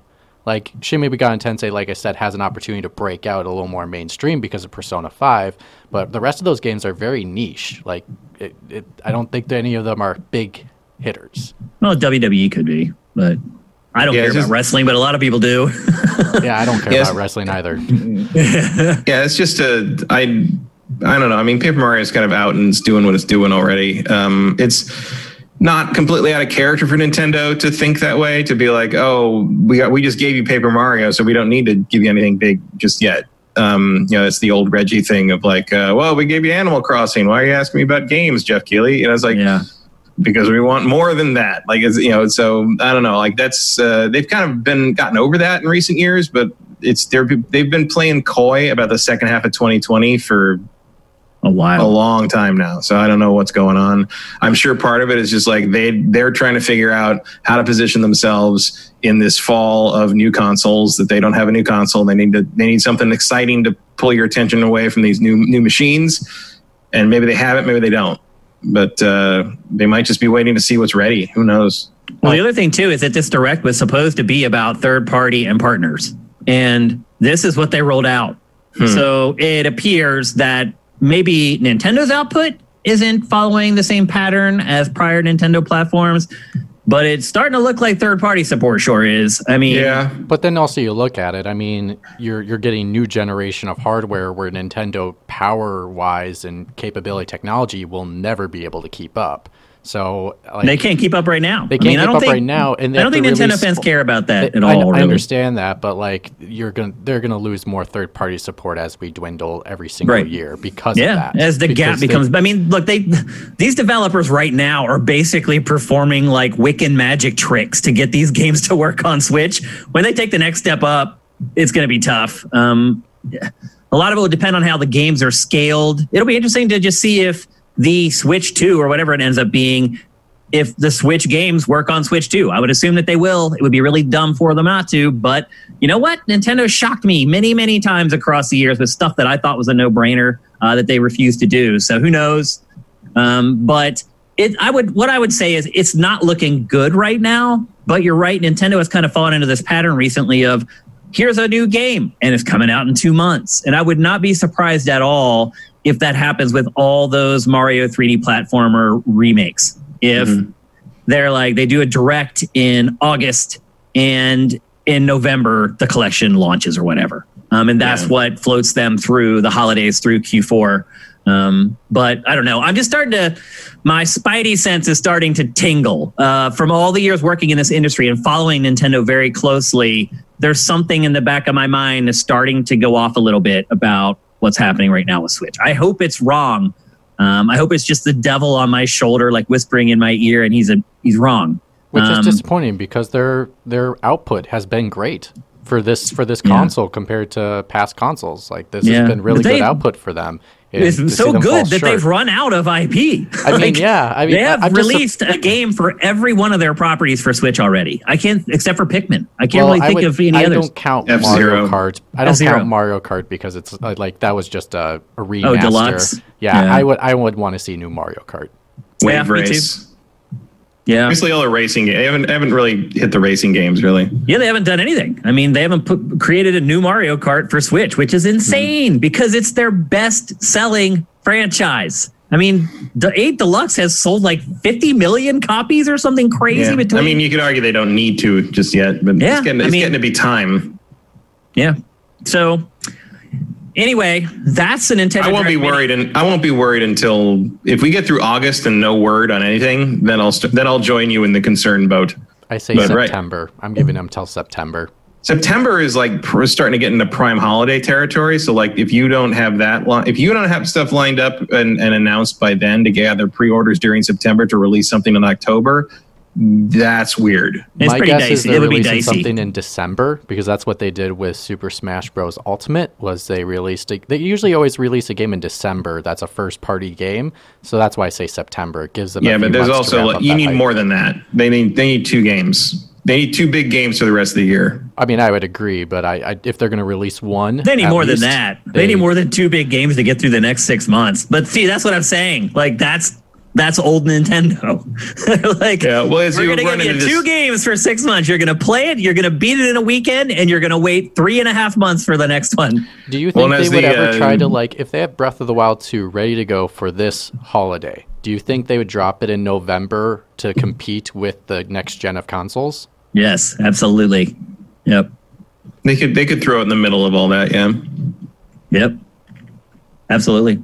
It'll help people. I mean, and then they have the value proposition as well. I mean, they could really pull a double whammy if they release Breath of the Wild 2 and drop the price of Switch on the same day. Drop it by like 50 bucks or whatever. They could actually take away a good bit of business from Sony and Microsoft if, they, if it did that. So they have a lot of opportunity, that's for sure. I mean, and they're doing very well. There's no denying that still. Um, I'm just starting to see some flags go up that have me a little concerned. But you know what? I've already got my money's worth like 20 times over from the Switch. And I can't say I ever got my money back on Wii U. So let's celebrate. This has been a great generation for Nintendo. And I don't want people to think that I'm down on Nintendo. It's done a great job. But I do think we're starting to see sort of the law of diminishing returns with this software here. But it's been like four years, so it's kind of understandable at this point. Even Sony with the PlayStation 4, the last couple years for PlayStation 4 haven't been all that great either. So um, it's just kind of a natural progression, particularly when you have a turnover of a new generation every five to seven years or whatever. So letter grades for this, I'm going to give it a D. What about you, Matt? Yeah, I'm probably like a D. Like, it, and honestly, it's only because I like Shin Megami Tensei. Everything yeah. else is, is useless to me. Throw away. What about you, Mitch? Yeah, I'm gonna go with you guys. It's a D. D's a 3D right across the board. Uh, it's very rare that we all agree on something, so that's good to see. All right, let's move on. We're going to talk now about Xbox Series X, and there's a lot to talk about because there's a big event coming up on Thursday, and we're both going to give a prediction or two for what we think is going to happen on Thursday. Um, but we're going to talk about one, a lot of the news that has broken over the last five or six days, and how that will relate to what happens on Thursday. Literally, it has been a litany of Xbox news over the last week. Uh, the first thing we're going to talk about, because I think it may have the most far reaching impl- implications into the rest of the Xbox Series X ecosystem, is that you can no longer buy 12 month subscriptions to Xbox Live. You can no longer buy an annual Xbox Live pass. Um, currently, there are one and three month options available, uh, which makes sense. If you look at it, you're like, oh, if somebody buys a three month thing right now, one, two, three, oh, there's the launch of Xbox Series X. So, Matt, there's all kinds of conjecture online about this. Um, the biggest of which, is, I believe, at least what I've seen the most, is that a lot of people believe that online play could be free on Xbox Series X. And so they've hmm. stopped with the annual memberships. They're only offering three month memberships with the idea that those would end uh, when Series X launches. What do you think this is, Matt? Because this is a huge deal. No annual subscriptions for Xbox Live. I think they're just folding the Xbox Live concept into Game Pass, and that's what you're that's what you're going to subscribe to yearly now. So you think do you think, I think there's not going to be cost? anything? Yeah, I don't, I don't think there's going to be any separate Xbox Live Game Pass anymore. I think they're going to be the, the same thing. They're going to call it. They'll have some name for it. They'll call it like you know Xbox Game Pass Ultimate Live, Live or something. you know, like, you know, yeah, you know what I'm talking about. Yeah. Um, so I think they're just folding all their those things, all those those two subscription things together into one package, and that's what it's going to be. Now, do you think that the price will remain the same, so I can spend sixty dollars a year and get Xbox Live and Game Pass? I think that's a possibility. Yeah. That seems like Microsoft would lose even more money on Game Pass than it's already losing. But I think it depends. I mean, Microsoft, it depends. So what they're after with. I mean, I think the Game Pass thing sounds crazy anyway. Like for most most of the time, I'm not going to argue with it because it's good for us. Mm-hmm. But um, I assume they have a plan. I don't know what it is, but uh, I don't know. I mean, maybe it'll be seventy bucks. Maybe they'll they'll crank it up at ten bucks, just like all the games. But I mean, like, that seems more likely. And how do you think people would react to that? Because you're asking someone to pay extra money for something they may or may not even want. I don't know. I think it depends. That's the kind of the problem with like not seeing sort of the the OS and the and the integration yet is like what is this thing going to do? What is the subscription going to get you? What are the bells and whistles it's going to you know enhance on the console? Like, you know, I'm sure they have a whole presentation for us as to why this is a good thing and why this is going to be good for us and why you want to spend your money on it. We just don't know what it is yet. But uh, it does seem like they are going to streamline their subscription services into one unit would be my guess. Some big I, I, I, have a hard time believing that after all this time and all this free money they've gotten for a multiplayer that they're going to suddenly just make that free. That doesn't that doesn't track for me. It seems unlikely, but it also seems like something Microsoft could do that could possibly turn the tide. Yeah, there there is a, a needle moving element to it. That's true. Um, if you're like, look, you can pl- you can use online stuff for free, and maybe now sixty dollars a year is for Game Pass, mm-hmm. and online play is free. Um, that could give them a boost when people are considering platforms. I don't think it would be something that would be a deal breaker for somebody, um, or completely be the reason why they would choose one console over the other. But I do think there's some value in that for sure. I think regardless, something big is some big change is coming. There's yeah. some I mean, clearly thing that's going to be announced on third. I assume on Thursday. I don't think so. Really? they said you all think people software. because no Thursday's hardware. all games. Yeah, yeah no, no, I've seen that. I still, I still, I don't know how you let this stuff go out there and just people just guess about it for like three months. I. I guess it's fair because I mean, we're it, not getting a price or a date. But if yeah, I don't think you, we'll get that. I get either. it. But if you look at it, Sony said they were only going to talk about first party, and they shut off the console. So yeah. I think that, that, that's fair to say that, Shane.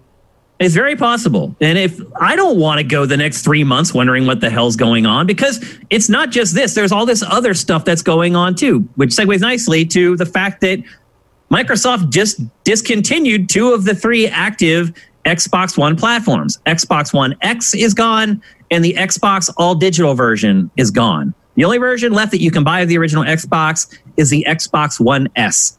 Um, what's that about? Well, I mean, we talked about that before, about basically killing those old SKUs and turning the the Xbox brand into this is what Xbox is. It's uh, it's the Series X and whatever they call Lockhart, which I think we've speculated would be Series S. Yeah. Um, and you know, wait, sorry, why leave the one S? Shane. You you said Xbox Series S is being discontinued or X?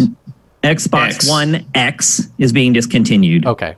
Gotcha. And the Matt, Xbox because Matt, you were saying, digital version. Gotcha. The Xbox One S. I know it's so confusing. Well, the One S is still available. Sorry, the only reason I say is Matt because you were saying uh, when you were talking about your point, you were talking including Xbox Series X, but that wouldn't be an option anymore. It's Xbox Series X. I mean S. See, the, the, nomenclature is so bad, man. It like, it I don't know. Really I, don't, I, I, what? Yeah, exactly. uh, sorry, when you were saying your point, Matt, you were like it's part of the family, and when you were saying the consoles that were in that family, you were saying Xbox Series X, but it's being discontinued, so it, they're not going to. No, it's not. Series no. X is the new game, new system. No, Xbox One X is being discontinued. Sorry. Uh, yes, correct. And oh, never mind. Let's mind. just stop. Go ahead. Go ahead, Matt. Sorry. now, my point was, do you think that in any way the discontinuation of those consoles are tied into um, the changes in Xbox Live subscriptions? Like, do you think that there's some big thing that all this stuff is wrapping up into? No, I, th- I think it's just part of part and parcel of them trying to like you know unify the brand and have everything be Xbox and all the games work on this one one box that you buy and it doesn't matter. It's not a one, it's not a 360, it's not a, anything like that. It's just is an Xbox Series this or an Xbox Series that, and everything works on it, and you're done. It's an Xbox, and then we can bring out another one in five years. It's a little more powerful than the Series X. We'll call it a Series Z or whatever, and that'll be that. I think it's just part of their consolidation of the brand into a a numberless cell phone model, basically. Um, and then the final piece of news um, well, actually, there was one that was added today. But the third piece of news is that backwards compatibility on Xbox Series X is going to be amazing. Microsoft committed this week that every single Xbox One game, as long as it's not a Kinect game, will be playable on Series X day one.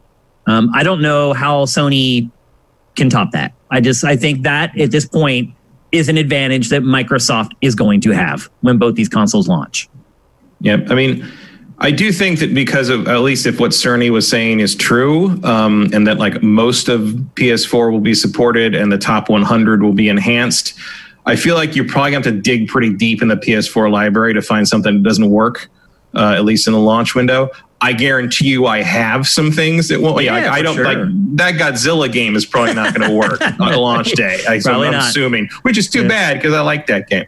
Yeah, but um but like this, this is a this, this, just kind of this universal claim of Microsoft is very bold. Just to say like, yeah, it all works unless you want to play a Kinect game, and who wants to do that? This far um, out too. What a, mean, what a difference! Like what a difference from a last generation where you're going to make me pay an extra hundred dollars for this Kinect I don't need. Now, now there's like we can't play the Kinect. Yeah, now there's like yeah, where you're not even going to be able. to no, We're never talking about this again. Like forget it. I'm sorry. Kinect uh, Star Wars will never be backwards compatible. You're done. Yeah. You, you, are missing one another big piece of news, Shane, from Microsoft that xCloud is going to be included with Game Pass Ultimate. That's right. Yeah, that's true. Which I think furthers Matt's I point. think which I, I kind of assumed that that was going to be the case. Yeah, and which I think it furthers Matt's point, where I imagine basically what's going to happen is I don't think they're going to give the internet away for free. They're not going to do that. I don't mean online that. play. Online play. They're not going to do that. Um, I see them basically creating the SKU like Matt was saying, in regards to like the Xbox family, and then saying here are the tiers you can have for online play. You can do like Game Pass Ultimate and have XCloud included with it, and you get your your um, gold subscription with live in it. um, including with Game Pass, or like this is just Game it's Pass. It's really like, getting confusing. It's going to get like if history says anything, Microsoft is going to find some way, unfortunately, to to really confuse the consumer on this online play stuff. If they're trying to consolidate and make tiers because that's basically what it sounds like they're doing, and they got to. I think they it. should just simplify it, honestly. They and I would hope that Microsoft is going to do that. You're probably right. That's not in Microsoft's DNA. It does tend they, to overcomplicate I think they're going to everything. Think they're simplifying it, right? Yeah, they actually overcomplicate yeah. it. They literally should just make two tiers: one with Game Pass, including your Xbox Live subs- uh, Xbox Live, so you can play online, and then another one where it's Game Pass Ultimate that includes PC and XCloud, and then all the past one included with it. Like as long as that tiers. first tier is sixty dollars, I'm cool. Uh, if if they're increasing 70. the price of Xbox Live and forcing me to get Game Pass, I'm not cool with it, and I don't think most consumers will be either. But I think the thing is, Shane, it's going to be a, a monthly subscription. So like the the total cost would have to equal, or is Game Pass not monthly? Xbox Live right now is five dollars a month. No, so I'm if sorry. they end up jacking I, it up to like, Pass. if I have to spend ten or fifteen dollars a month now to get Xbox Live because they've bundled it in with Game Pass, f you, f you. That would be a terrible decision. I but can't they, they imagine. Get free games, Even Microsoft, I don't think free would do games. It. They that's that's their selling point. That's, that's yeah, but they're oh, free games that I'm not choosing. They're not free though. But, but you're paying t- ten bucks extra of what you're paying our Xbox Live. But you can make the same argument as what Sony did when they did the PS3 to PS4, which was they included. Uh, oh my gosh, I'm PlayStation. Well, Plus. it was free. It, it went from free. free. No, PlayStation Plus wasn't first free.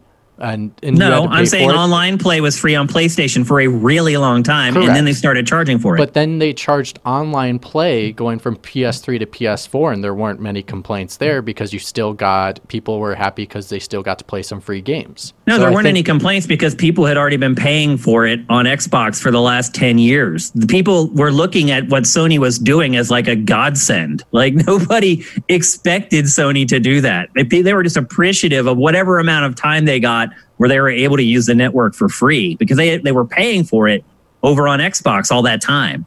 Also, um, the difference between uh, PlayStation 3 online play and Xbox 360 online play you got what you paid for. difference. You got what you paid for. Absolutely. Yeah. I mean, I hardly played anything online on PlayStation 3 no. other than like Uncharted and stuff like like first party stuff. That was it. I think there would probably be a tier system where like you've got a, a baseline version, you've got a second, a middle version where you get like basically what would be Xbox Live Gold, and then you have an ultimate version which gets you Game Pass and everything.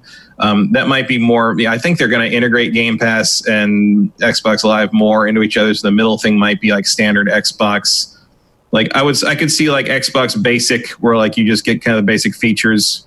Xbox Gold, where you get um, kind of what we'd consider Xbox Live Gold now, plus Game Pass on your Xbox Series X, and maybe Xbox Ultimate, which gets you all the same stuff but across all platforms, PC and everything. Um, that I think that's what they're after. That actually segues nicely into the final announcement from this week. I told you guys it was insane for Xbox this week. Um, just today, Phil Spencer uh, said that. Uh, his plan to get Game Pass on other platforms is not working out, and so Microsoft is not going to go forward with that plan. So um, he said that obviously the his competitors don't want anything other than Game Pass on their platform, and Microsoft wants to roll out everything um, onto those platforms be- to make it worthwhile financially. So it looks like it's just not going to work out. So our dreams of Game Pass on Switch or whatever, those are dashed, and they're not gonna they're not gonna happen. I never so, saw it happening, so I'm not. Yeah, surprised. I mean, it was a pipe dream. Like I don't know what he was thinking. He's got he's got bigger fish to fry right now than worrying about stuff like that. At least I think. Um, so finally, we've come to where we're going to each make one prediction um, for the Xbox event, first party event on Thursday. Matt, what is your prediction? Can be anything. Um, hmm. I mean, there's a lot of easy stuff like Forza, Forza Eight. Um, I but I, I don't know. I've been saying it forever, but like I think we'll see Fable from okay. the other half of uh, Playground Games. Like it's it's pretty easy, but other than that, I don't really know what to think. Um, everything else would be a kind of a surprise. I just hope we don't get I just hope they don't hang all their hopes on Halo and Crackdown 4. How about that? okay, Mitch, do you have a prediction? Oh, he took mine with Fable. Um, let me think. Uh, come back to me. I'll take yours and then I'll try to do a different one because I was going to say Fable. Okay. Um, my prediction is that the initiative, the brand new studio here in LA, is going to show a first look at the project that it's working on, and it is going to look better than anything else in the show. That's my prediction. Hmm. Got I one think, now, Mitch? I think that Hellblade 2 will be there showing gameplay, and it will be announced for next year sometime. So not so Hellblade 2 not coming in this year. No. I think we know that already though. Do we? Do we? Yeah, Hellblade is next year. Oh. Oh, I didn't know. I, I, didn't know we had a release date at all for it. I thought there's it, no release date, but it is not this year. Okay, I, I, so they've already said 2021. Yeah. Oh, didn't know they said said that. Uh, and we don't know when in 2021. Could be Q1 2021. Who knows? Yeah. Then and also, Ep- Epic did say that that trailer is running in real time on Unreal 5. That trailer they put out. Impressive, for sure. Um, so, is that the end of your prediction, Mitch?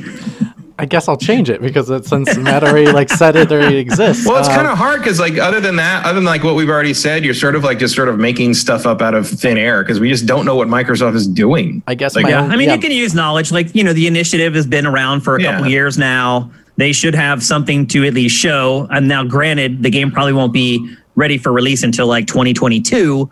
Um, but they like, should have some here, stuff to show. One, here's one. I think Microsoft will show more exclusive games than Sony did at theirs. That's a good one. I like it, that prediction. It may not be like gameplay. It could just be titles. It could just be showing off a developer talking about it. But they are going to show off more exclusives because I think that's what they need right now. Yeah, that would and be kind of revolutionary for them. Absolutely. Even if these well, games are coming out five years from now, I think they will announce almost everything they're working on just to say, "Hey, we're working on stuff." Because that would be smart. That's not what's their bread and butter. Like right even now. if I'm not going to play that Obsidian game for another two years, I want to know it's coming. Right? Yeah, I want to exactly. know what it is. Yeah, for sure. Uh, Kevin Rafa says Banjo Kazooie revealed a new one, mm. or maybe a remake. Maybe. Where's Battletoads? Yeah, I mean, like maybe that game a, gets like a, a shadow game. drop or something on. Thursday. I wouldn't be surprised about, if it about, okay, launches on Thursday. How about th- how about this? Like, just like a mini prediction. What would Halo Infinite have to be to get you interested? Like how drastic? Like how drastic a reinvention would that have to be? It would have to be really drastic. It would have to be revolutionary. Like I would have to look at it and say to myself, "That's Halo." Yeah, I would say the tone has to be completely different of what it's been. Like, I mean, I have to obviously recognize it's Master Chief, but like it has to almost come off as unrecognizable, but yet recognizable. Well, we've already seen the engine, line. so you know that's not going to happen. Yeah, yeah, I just you need to they need to reinvent it into something that I don't know if they've got. Like if they the make Halo into like a super action packed like sliding on the ground, running on the walls, doing like crazy stuff like that, that might interest me a little bit more. And like Master Chief just like jumps up with a laser sword, like a Titanfall like, type mechanic. Yeah, Titanfall ish. I mean, like com- like still same with first person shooter, but like just change it up, like in regards to like how we would play it, because uh, Halo seems to be a little more methodical and not as much in your face. And I think Master Chief is tough. Like get them in your face and like I feel like it's just lost some of its intensity. Like remember when they built mm-hmm. the first couple games, Bungie would always talk about how they built the entire game in like 15 second loops. They just kept stacking 15 seconds of fun on top of each other until they ran out of time and that was the game. Uh, and I feel like since it left Bungie, that concept has kind of gone out the window. Yeah, well I just would like to see them I don't feel like after the end of Halo 3 they've ever recaptured the kind of the the, the mythic scope of uh, even if I didn't understand what was going on all the time. And I did get a um, I got a book called the myth the, the Halo Mythos. It came out a few years ago, but it was on sale, so I got it. And like it basically runs through the entire Halo story from 10 million years ago to the end of the events of Halo 5. And the thing that really struck me about it was that the summaries, uh, the summary of the prehistory stuff is crazy. You know, it's just like okay, forerunners and precursors and reclaimers, and then okay, whatever, guys. Uh, but you get to the Halo games, and the the summary of what happened from Halo One to Halo Three is like tight and focused and this is what happened this is the story da, da, da. and then they get to like they get to like Halo 4 and Halo Wars 2 and like the summaries are like 9 pages long. Yeah. and you're, you're, I'm just like what is happening anymore? Like they completely lost the thread on on what made those those games work which was they were they were high heightened space opera basically that just had it moved in broad strokes and it moved in big moments and like they just 4 and 5 just don't have that that's the human element part of game that. development. They yeah. don't have the same human beings working on the franchise, and the human beings that worked on it before had a different perspective on how what the game should be and how it should play mm-hmm. than the new people. And so, again, it's just it's lo- it's just another shooter now. Is yeah. really how I feel about it. It's not anything special anymore, and I agree, agree with you, Matt. Halo used to be huge like it's funny looking at the traffic for Halo Infinite on Sifted. It does okay, but man, back like in the Halo 3 days, Halo was gold. Like we'd put something up for Halo on game trailers and just watch it explode. Like that's not happening anymore. No. And I and think I, it needs a drastic reinvention before it ever will happen again. Yeah. I tell you what I always think about cuz cuz one of the I believe part of the premise is that they're trapped on the ark um, which is like the the facility that was um, that they went to in Halo 3 mm-hmm. that was like outside of the galaxy and was like a forerunner like fallback base if the flood got out of control in the galaxy and it basically had the arms of the of the ark have um, environments in them for almost every imaginable planet or habitat or animal like they the forerunners collected all these forms of life and stored them away and that's why it's called the ark right mm-hmm. and like I keep thinking when they you know, Halo Infinite makes me think of Marathon Infinity, which was the third Marathon game uh, before Halo, the first Halo started being worked on. And Marath- Marathon Infinity is notable because it deals with multiple timelines. It deals with like various multiversal threads, and it's it like you you replay the same moments over and over, but you change time to do it, and that makes something else happen later. Like it's one of the most like ambitious stories of that mid 90s shooter era. I eh, and like only only bungie would have been crazy enough to try it and they did it and it worked. And when you say infinity you know say infinity or infinite in reference to halo you make me think of that you make me think of that kind of thing. And if you are kind of adventuring through this ark, which is full of all these different environments and recreations of different planets and portals that beam you to God knows where, like this could be a fascinating like trip through this whole in like various forms of environments. You have you're, the sky's kind of limit. You're in a sort of a Valerian in the city of a thousand planets thing where you break through a wall and you're in another world kind of thing but I just hope we're not driving another warthog across a featureless plain again. Like you know, like, like that's well, what that's what I really need. Look at the trailer. that's exactly. It sure does look like it. But there's like portal. There's but animals there's like, now though. But there's like stargates around and stuff. So yeah. I'm hoping that like there's a little more give and take on the environment settings.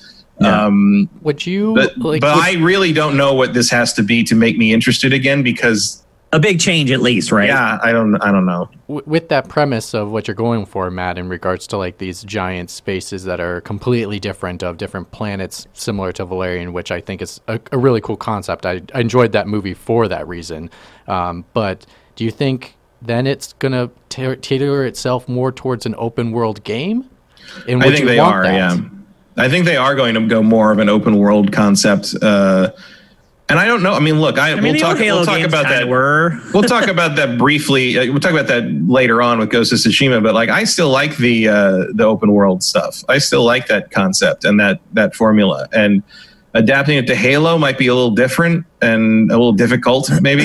Halo's always kind of been big open world game. Halo's been, had open spaces, but they're pretty linear games. Oh, they're completely and, linear. Absolutely. Um, so like having this be more of a, I mean, but I'm saying the combat actually working in like wider, more open spaces. It's already been proven that it can. Right. Well, that was like the draw originally was yeah. no one else was doing that. Um, you know, outside of something like Serious Sam, which is more of an arcade shooter, whereas like. Right you had in, in, the original Halo, even if you weren't impressed by it because you'd already been playing multiplayer on PC with things like Tribes, the impressive part of Halo was really the scope and the and the music and the mythic quality and the fact that these enemies ran around hid behind rocks, like they used tactics. Yeah, the AI like, was so realistic. Like it just wasn't. There wasn't any comparison in in shooters to that really at the time, and it changed how you. And it was all you know. Once once they did more interviews about it, it's like oh, it was. It's not even what the enemies are doing. It's about the enemies being aware of the environment and acting like they know what they're doing.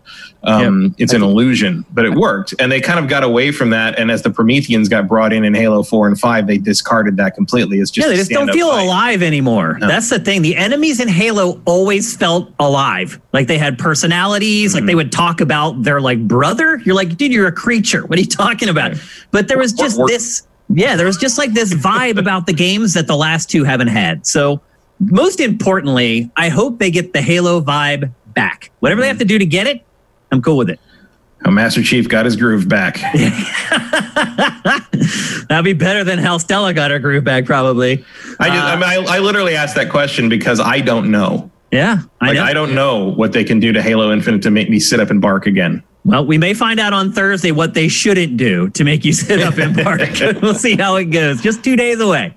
Uh, okay, we're going to talk next about Metacritic. A little bit of inside baseball discussion here. Uh, Metacritic this week decided that it was going to pause publishing user reviews, or actually pause users submitting user reviews until 36 hours after a game releases. Um, I honestly don't give a crap, uh, but, but obviously users are pretty angry about it and pretty pissed off. Um, Matt, is this a, another one of those controversies that doesn't deserve to be a controversy?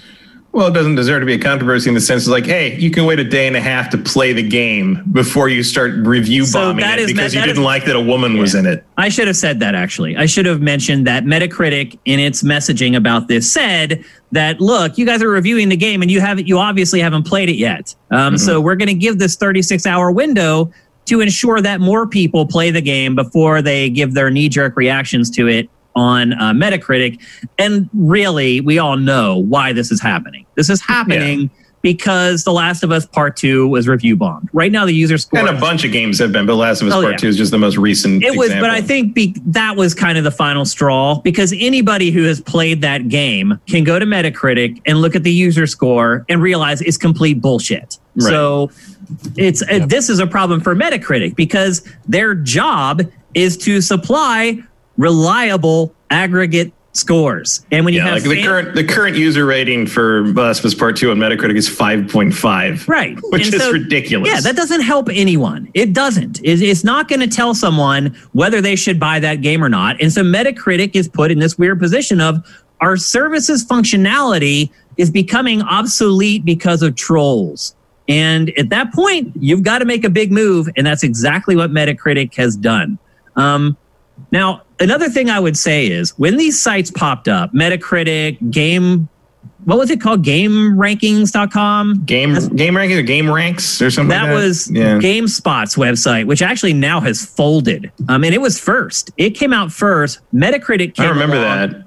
And Metacritic came along and did everything, and then and they had all the marketing money, and GameSpot didn't care about really marketing its site, and it just got annihilated, and now it's gone. Yeah, so gamer, and also like there was a lot of people that had trouble telling the difference between game rankings and Metacritic.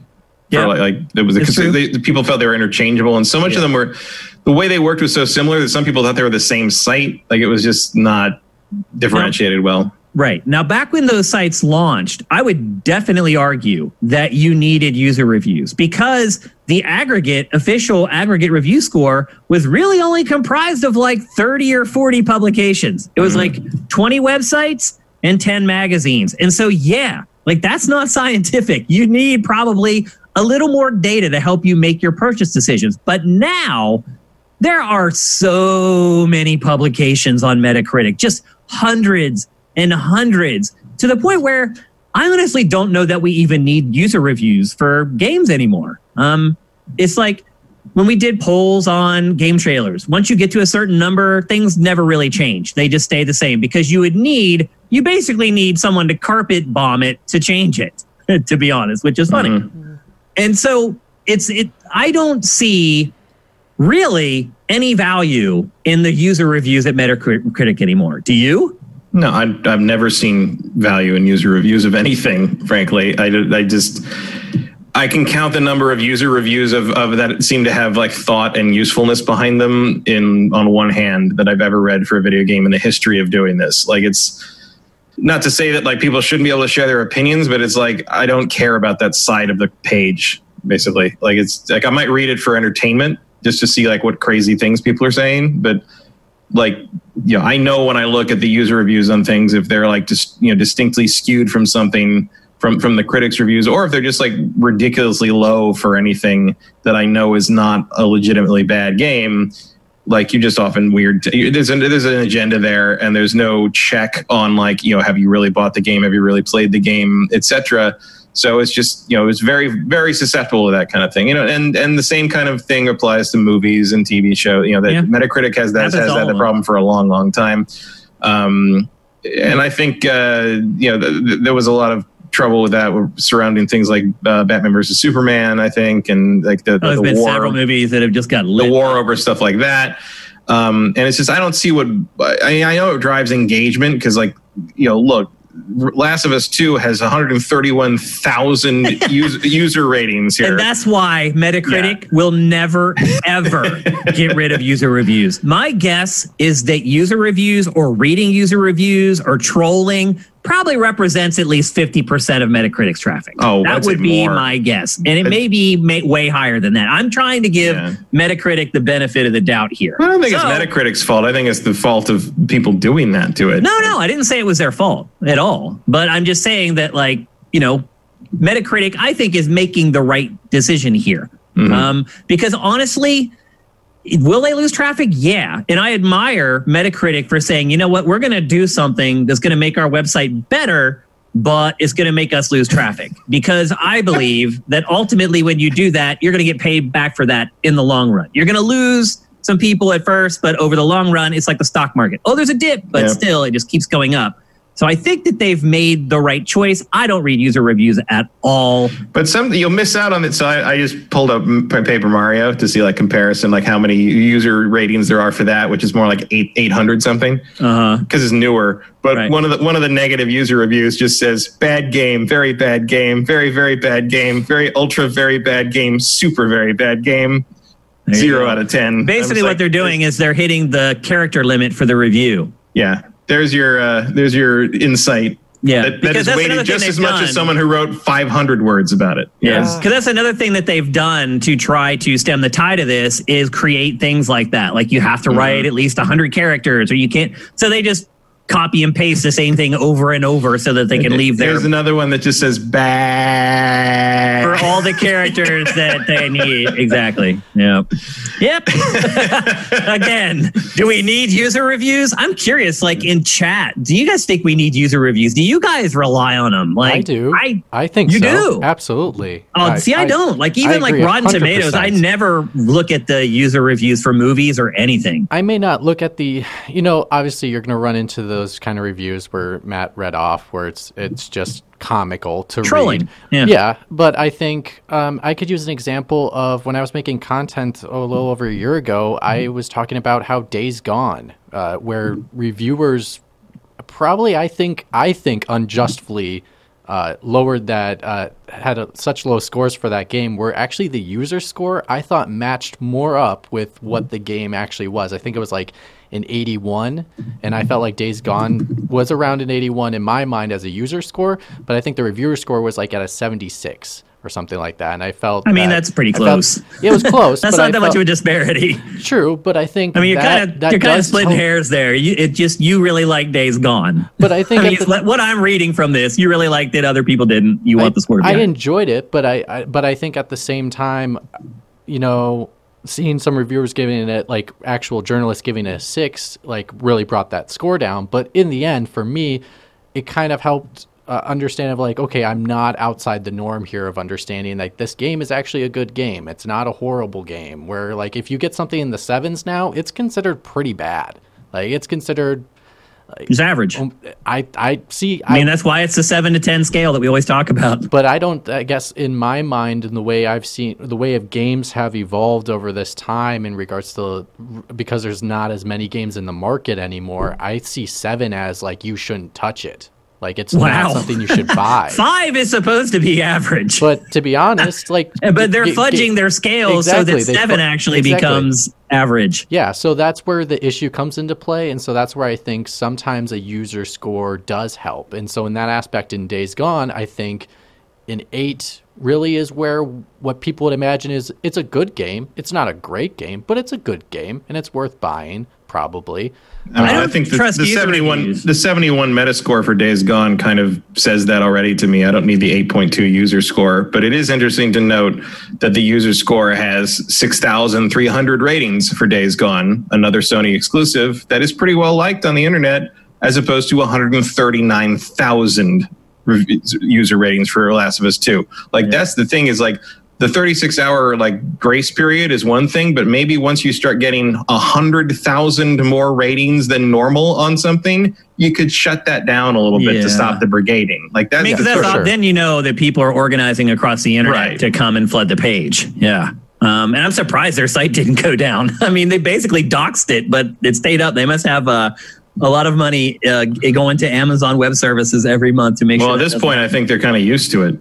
That could be. Yeah, they may just have it set up that way but all I the totally time. agree with them taking the 36 hour break because I agree that someone shouldn't be putting up a review if they've never played the game, especially something like holy cow, like The Last of Us Part Two, where that one you really need to complete that game before you can really say something. Yeah, it, it should at it. least like you definitely at least should actually have to at least wait long enough to complete the game, which like, is about the, the, amount of time you need to finish that yeah, game. So it works. Right.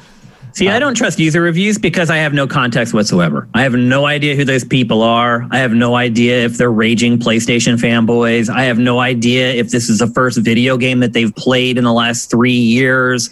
I have no idea if they hate this publisher or this developer. To me, be, without context, there's no value. So I, I, think sometimes, yet, like I totally agree that mm-hmm. like you, you don't know who they are, but I think not obviously every review, every user review, you you have to take it with a grain of salt and kind of look at it thoughtfully when you're looking at. So like something like the example when Matt said there was only what he said seven thousand. You said for Days Gone. It was like eight thousand. Eight thousand. It's not like there's a ton of people on there saying a bunch of stuff. So you might run into people that are more. That's a lot, to, by the way. Matt, maybe jump around to another game that's like a year old and see how 6, many 000. reviews. See I mean, that's but that's the, also like that's ratings. That's where you just click the number score. And you don't write anything. Score, you don't write anything. You're talking about written user reviews for Days Gone. There's 2,000 positive, 150 mixed, and 214 negative. Yeah. So that's that's you know you're in the you're in the low 2000s. I'm curious how that the average game, how many reviews it gets. Maybe you could just look at like Assassin's like a, Creed Odyssey, maybe. Because I, my guess wanna, is there's that. a lot more for Days Gone than most games, because it's an exclusive. Oh sure, no, I I totally get you. Because um, you get the PlayStation fans rolling in there trying to defend their game, and they're the, all giving uh, it tens.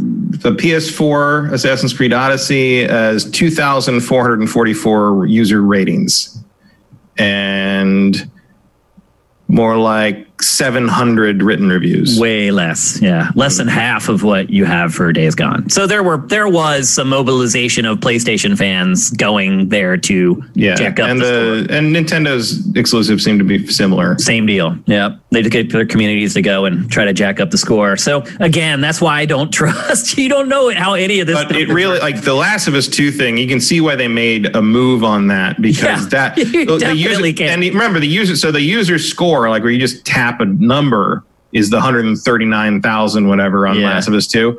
The user score on Breath of the Wild, which is probably like another game, you know, clearly big game, everybody knows about it, you know, huge numbers of fans. Been out for a long time. Been out for like 3 years, 15,000 yeah ratings yeah and the and the written reviews are a little over 4000 yeah I guess quarantine so, help with that one a little bit yeah so the no, the last of us 2 is just on a different level from well, so, it's a, it's a well. Agenda. I think it was a PlayStation exclusive that did not get great reviews, and so I'm talking about Days Gone, I'm not uh, Last of Us Part Two, and so mm-hmm. I think that's why you're seeing Days Gone have more than even those other games we were looking at. And obviously, we know the story with The Last of Us Part Two.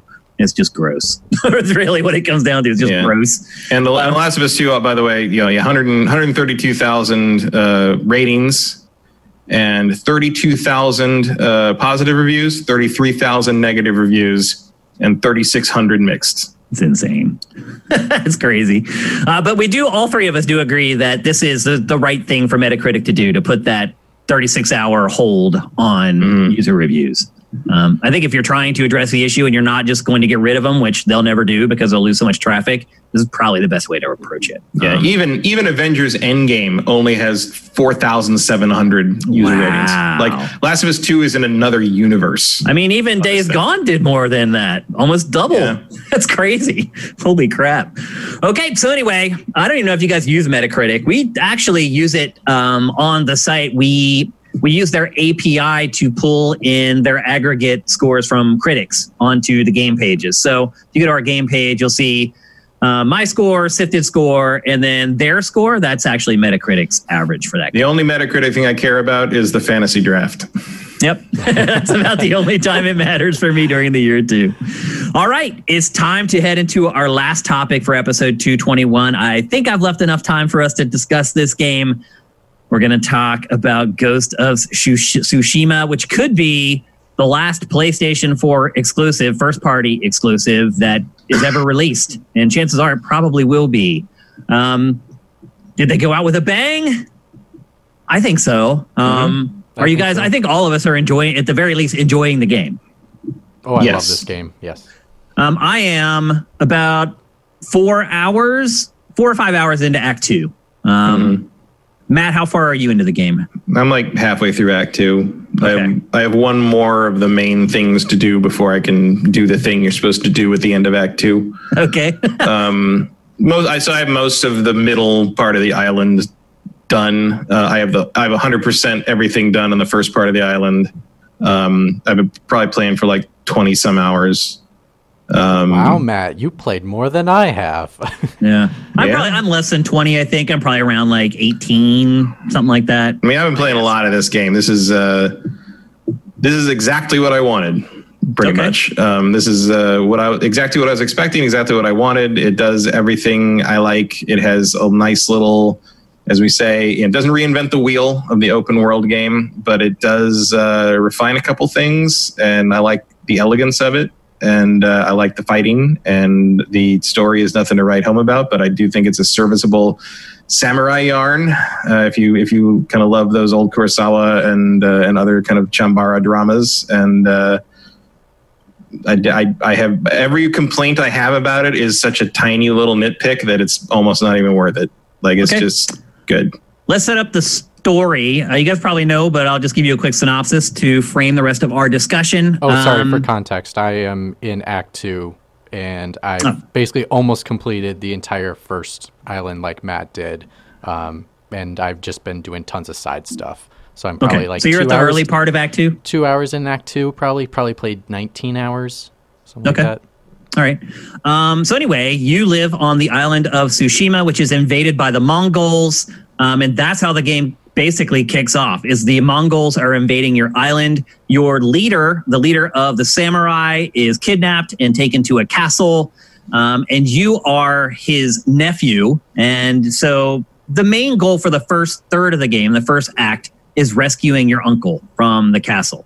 And to do that, you end up having to recruit several warriors that you come across um, and they all join your side, and then you go and you try to rescue the uncle from the castle. And then for Act Two, basically the the the goalpost is just moved because you basically attack the first island, um, and then you move on to the second and third islands after that.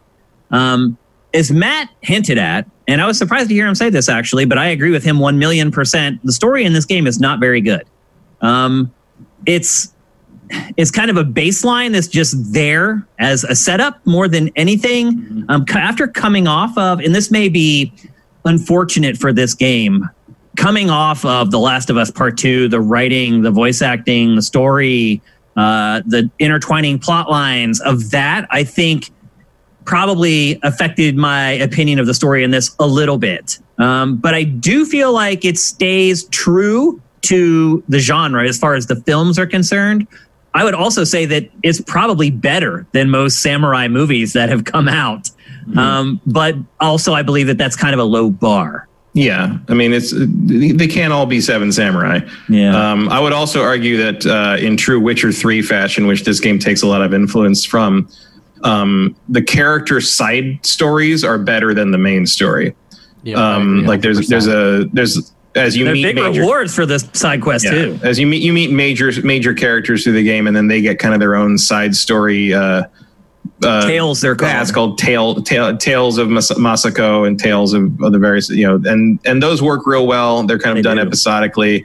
Um, they have the more interesting stuff because the main the main story is a pretty standard. You know, Mongols try to invade and you have to fight back and you know there's there's a little bit of conflict over like whether you're being honorable about it because you know obviously samurai are not supposed to sneak around and stab people in the back um, but they are so horribly outnumbered that Jin decides that this is the only way to do it and uh, there's no like there's no need to like choose really between which way to play but like a couple of times. yeah that was a surprise to me i really thought that like the that the ghost versus the samurai stuff would be more segmented and discrete, but yeah we talked yeah i think we talked about that when they did that big demo yeah, and I, I didn't think all. they were going to do that you at all which they did choose it's, to do whatever you want whenever you want. Yeah, what, you, whatever the, the situation demands you can do uh, and as as i said then i do tend to stand up and fight more often than sneak around because while the sneaking is actually interesting and there's some some interesting ways to go about it, it's always faster to just kill everybody. so well, then like, doing a standoff, you can take out two to three guys in, in, in yeah. just one boom, and sometimes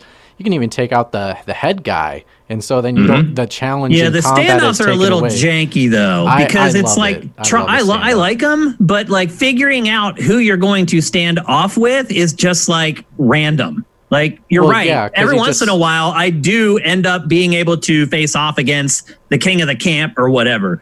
But more often than not, it's like some dude with a crappy sword that I'm probably going to kill with one slash anyway. Well, I wish there was guy, a better way to select who you stand off with. I uh, really don't I, care. Not really, I don't but care. You, who you like, stand off against? It's just moment, killing. It's just killing people before you have to fight them in the main brawl. And it, right, but I'd rather it, be able to select the tougher enemies to kill in the standoff, so I don't have to actually fight them later. Like the point in at that time is whoever's in charge sends the soldier to fight the samurai because he says. I don't think your, so. I think yeah. I've been able to actually select the. You person. cannot select who the, does it. The only way you can be I close to. I don't, you, it's random. It's it's not. It doesn't work that way. The only way it's, you I pointed the camera right at enemies, and that's the person that I stand off against. Yes, that is possible. Like you can yeah, get close. It it's random. You, it, it, no, it's, it's not, that guy. It's, it's not entirely random. It's uh, like sometimes I have been able to line up my my person in front of another person yeah. and hit the standoff, and they were the one to come forward. It doesn't work it every better. time. Doesn't work every time, but sometimes it what does work that way. But I wish it was mixture. better, and you could actually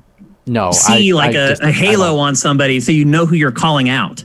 But it, but they who says that they would come to you? I think it's disingenuous to the the the era you're in. Like at that time, not that one. If you call out one soldier, doesn't mean that guy's going to come over. If they're in a crew, they're going to listen oh, to their hey, commander. I'm just going to say right now, I don't know anything about samurai history. I'm just talking about what would make the game more enjoyable for me to play. Maybe wow. you're a samurai scholar. I'm definitely not. Well, I'm not a samurai well, scholar, but I think it. I think they, he just means if you can't, if you can't, you can't choose who they send out to fight you. If you yell, if you stand there and yell, "Hey, send your best warrior," they're not necessarily going to send their best warrior. They're going to send private moron who unless thinks someone's super lose. confident. Like unless he's confident, sometimes like, yeah, like sometimes you get a good guy. Out, I don't but, know. Like to me, like I you know I play this game twenty. I could play this game another forty hours, and it would never occur to me to think that about about. I thought it the first time about. I used like it. I was I, like, why I can't I could not the person I want? I I could not possibly care less who comes out to fight me, me for those things. Like it's just to get your resolve maxed out before you fight the rest of the guys in the in the group because everybody else is gonna die anyway. Like it's nice when the big guy comes out, so I don't have to do so much dodging. But like,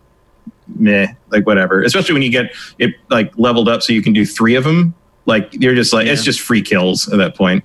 Yeah, um, and the renown that goes along with it as well, yeah. which gives you the ability. We should probably explain the resolve. Yeah, yeah, resolve. So the way resolve works in this game, there are these little yellow dots at the bottom of the screen, and for every dot, you can basically it's a heal. Mm-hmm. Um, but or, or you can do super uh, power like special right. moves with it. yep, you, you, can use special moves. mostly for healing. And as you as as you start working through the skill tree and upgrading stuff, there are things that you can activate that will replenish renown, and one of them is the standoffs.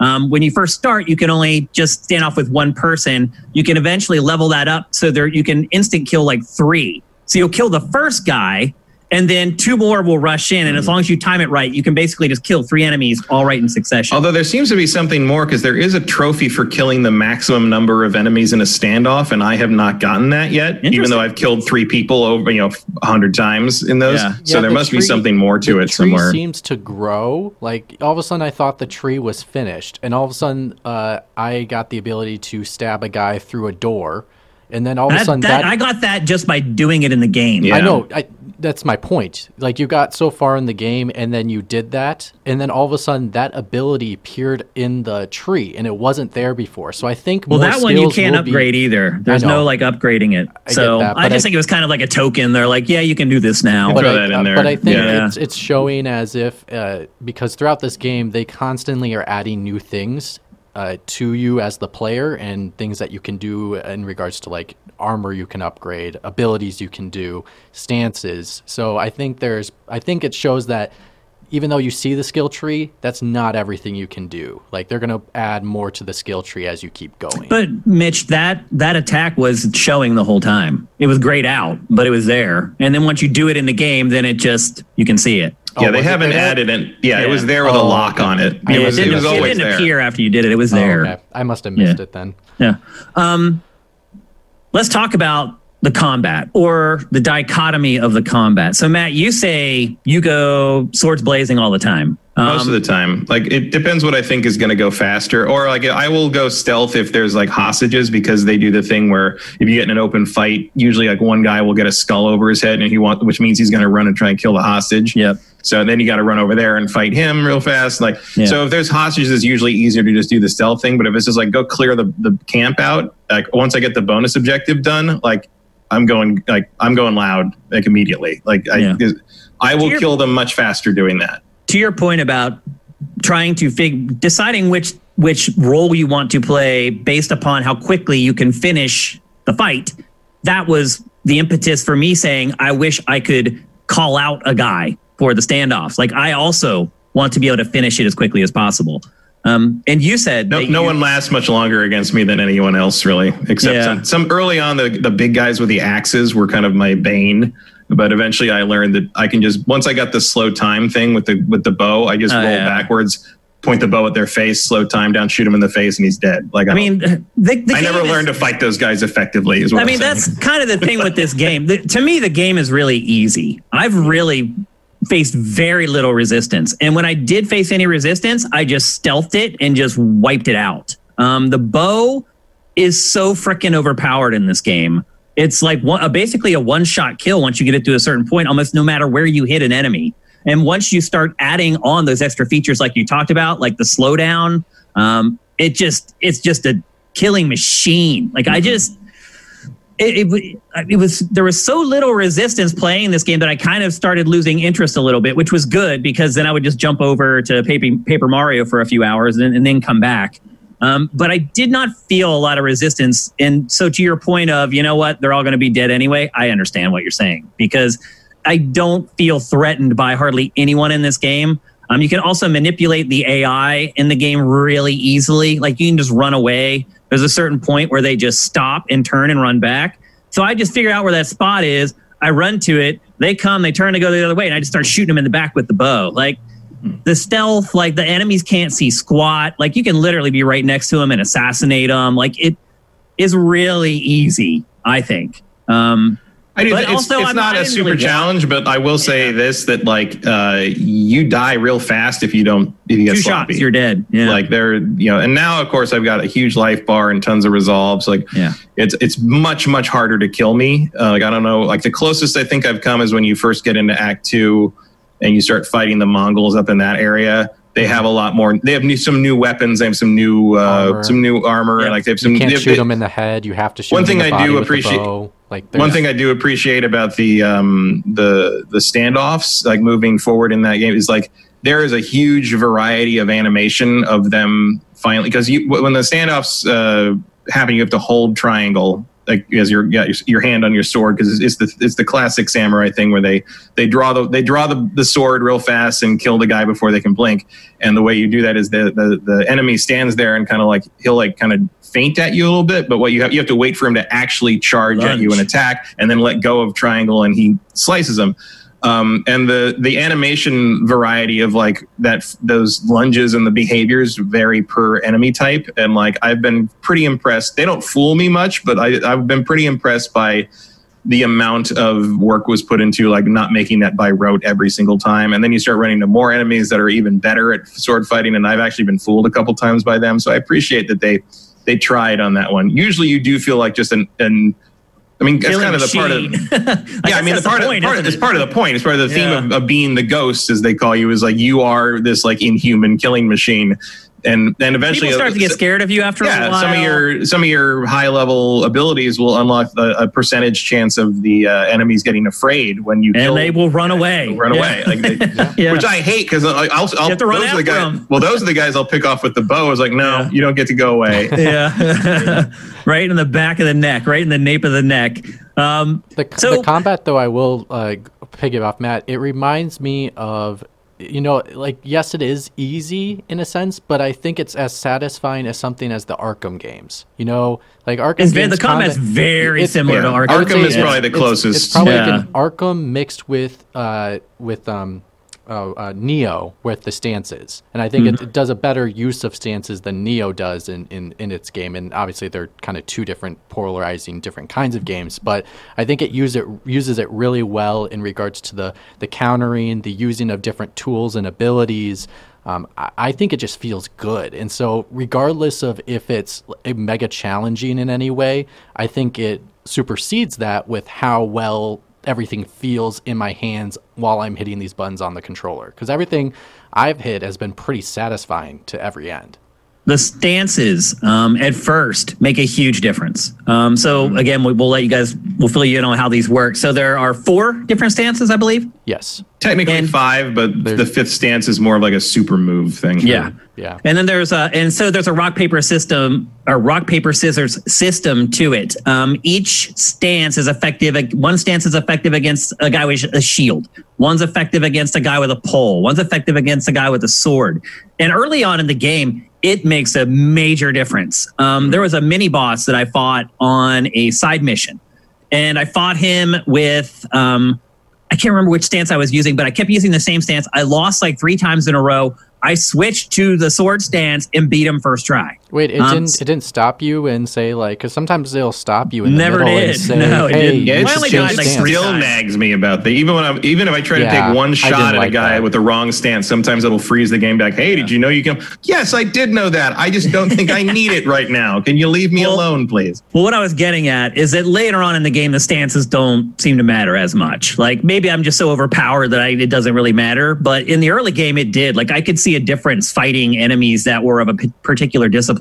Later on in the game, I'm not really seeing it with the stance. I think it still matters in the sense of like being able to cut through people quicker. Um, because the main difference in stances is like if you're using the right stance against the right weapon weapon type, um, you your heavy attacks stagger them much more effectively, and yep. eventually you get some like upgrades that are real. Not like this. The spear guys are annoying. They can be, especially in groups, because they can attack real quick but there is like if you're in the stance that fights the spear guys, you can have an upgrade that makes it so you will automatically parry anything a spear guy throws at you if you are attacking while they attack you. Yeah. And that can save your butt many, many times. Um, and just like the, the the moon stance, which is the one you use against brutes, which those guys can be real annoying in groups. Like mainly I use stances to get out of group combats mm. if, if I end up in that, which is probably more prevalent for how I play because I just walk in the middle of the camp and yell everybody come at me, and so I end up fight, I end up fighting like ten guys a lot. Yeah. You know, so I, think kinda, it, I think it really works in regards to because there's a slowdown between the switching of the stances, so it actually gives you a really nice opportunity to be able to make that adjustment mid when once you take out a guy with a shield, here comes the guy with the spear. It gives you a good opportunity to flip to that stance, and you can actually as long as you're not having to adjust the camera, like the camera in this game is pretty freaking awful in a lot of cases. And a lot of times I've found that the time that I would use to switch my stances, which is just holding the R2 and then selecting a face button. The time that I would use to do that, I'm instead using my right thumb to move the camera around so I can actually see like the enemies. See, my um, difficulty is more of I accidentally hit the I hit the um, the D-pad instead of the face buttons and when I'm switching stances by accident. Because I think something that is like a nitpicky thing for me, the the controls on this are a little weird when you're switching between the different tools and the different stances. There's it's it's not as uniformed as I would like it to be, but I can still work with it. Um, but that's where I struggle with it more than the camera. The camera's crap in a lot of places, though. I mean, you have to admit you've had camera problems. Yeah, I mean, you can see it in my. Like, B-roll. I've been attacked off screen constantly. Like, sometimes I just give up. Like, the angle just goes berserk, and there's an enemy approaching me, and the camera is like, my back is taking up like 70% of the screen. Yeah. And I can just see, like, the enemy, like, in the crook of my character's arm, and I don't have time to, like, move the camera. I just have to ride, roll with it. Yeah, so, if you go to my Sifted HQ footage, I have some B-roll of me taking out a leader, and there is a little bit of the camera zooming in into his back because of. Yeah, I have had a lot quarter, of problems so with the camera in this it's, game. It's constantly. there for sure. I don't think it's as common for me. I don't run into it as much that it's a big issue, but it is definitely something that is an issue. It's something I got used to pretty quick. It's uh, the camera needs babysitting is more what I would say. Like it's yep. it get it's a little it gets a little too close at times.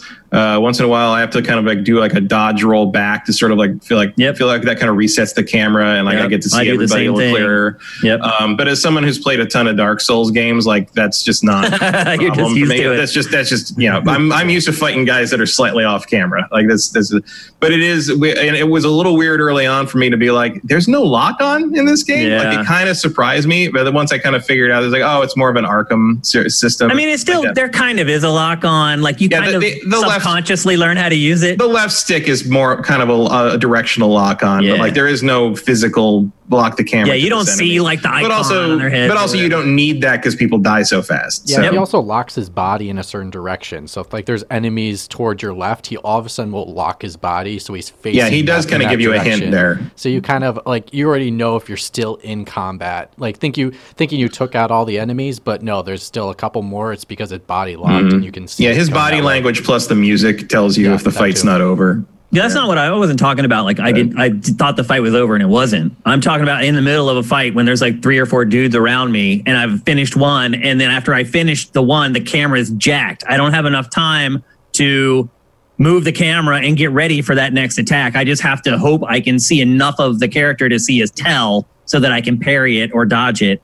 and uh, follow up with a combo or whatever. So, um, yeah, the camera in this to me was the biggest problem. But I would also say this this might be the prettiest video game I've ever played. Hmm. Um, that's not even hyperbole. My mm-hmm. wife has been blown away by this game. She has not said anything about video game graphics since the Dreamcast. Literally, like she'll walk in and be like, "Oh, is that like Peru or is that Italy?" She asks about that stuff most when I'm playing Call of Duty. Oddly enough, hmm. but this game, like, so I'm playing it, and she just kept going, "Oh my god." Oh my God, oh my God, it's so colorful. And then mm. she left to go to the store or whatever. She comes, as soon as she opens the door, like the way her apartment is set up, you walk in and you can see the TV right there. She opens the door and goes, Oh my God, that game is so beautiful. And I was like, wow, like, wow.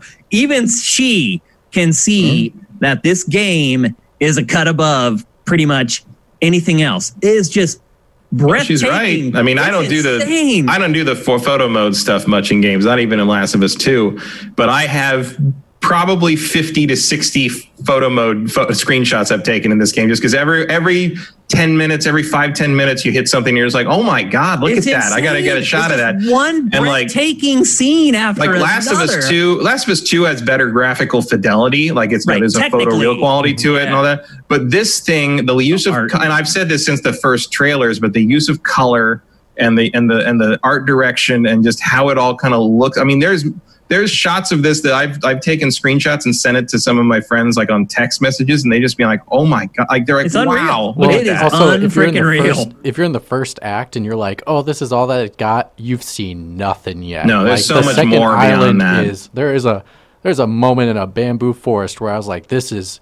this is like a movie, like the Japanese, Chinese movies I used to watch, and it is gorgeous. I'm i mean, the first island's freaking gorgeous. Mm-hmm. It's, the Everything. whole thing is just beautiful. Like oh. my wife even said, I never thought I'd see myself calling a video game gorgeous. She's like, but it just pulled it out of me mm-hmm. just looking at the game. It's really that beautiful. It's it's gorgeous. Just amazing art, the leaves and and one thing I would say is that the the wind waypoint hasn't worked out as good as I thought it would when I saw it in like the trailers and stuff. It works, but really? it's a little too loose. I love it. I love I think it. it's one of yeah. the best things I've seen all year. I love well, I, I, I, hope I hope every open world game comes up with something as organic as that because that I amazing. love just like following that around so and not. I thought I might be an outlier on this, and apparently among you two, I am. But so I went and started reading some reviews after I had played a huge chunk of it, and I am definitely not alone in that assessment. So yeah, well, under- there's I don't understand. 30, 33,000 people think Last of Us 2 is a zero out of 10 too. you're not convincing me on that. Well, those 33,000 people weren't working for gaming websites as professional journalists. So. I guess yeah, well, what, that, what is it, Shane? What is it about? The argument from authority does not, not sway as, me on that. What What is it? About it's just like too ambiguous. Like it doesn't give me enough detail. Like I ended up you, turning on the waypoints. Do you ultimately. know how to like you're flipping? Yeah, I know how to set the, it up so I can choose. So the blue wind is for like the different collectible. I know all how to use it. I no, just, no. I mean in regards to like uh, flipping up onto the pad so yeah, that the of wind course. Appears? Yeah, of course. I, well, I, I'm only asked because I didn't I didn't catch that until maybe about an hour and a half in. So I thought it was difficult at first, and then I was like, "Oh, I can flip the wind." Okay, just have you that. tried swiping down yet? Is the question. Swiping down uh, to honor. To I don't what? care about swiping down so much as swiping left, right. Well, if you swipe down, you can honor things. And there oh, are yes. tons yep. there are tons of easter eggs in the game for honor. You can honor like anything. Try it out. Yeah like I've just done, start I've, messing around with it. There's a trophy things. for bowing at every hidden shrine. Yep. Yeah. There's also i've done uh you know like the flute can change the the weather which i think is really neat.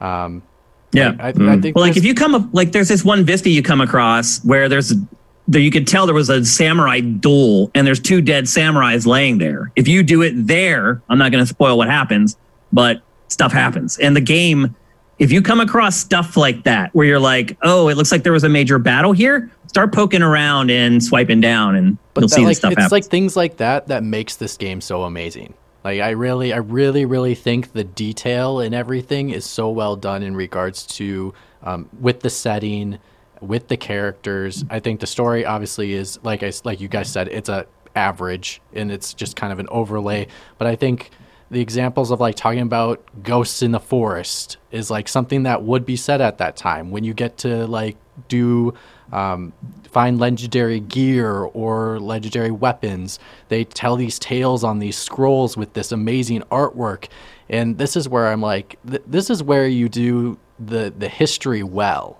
Like this is where you nail the history with making well, it except interesting. most of the history is completely wrong in this yeah. So matter. first of all, samurai were not honorable warriors at all. They would kill any way they could kill. That's a total falsehood. Which is they, weird. They didn't use. They didn't use their swords. They would mostly. Yeah, you know, because Matt points out was, the, the actually only good part of the story, in my opinion, is what Matt was talking about earlier. The undercurrent of I'm a samurai, but I'm acting like a heathen.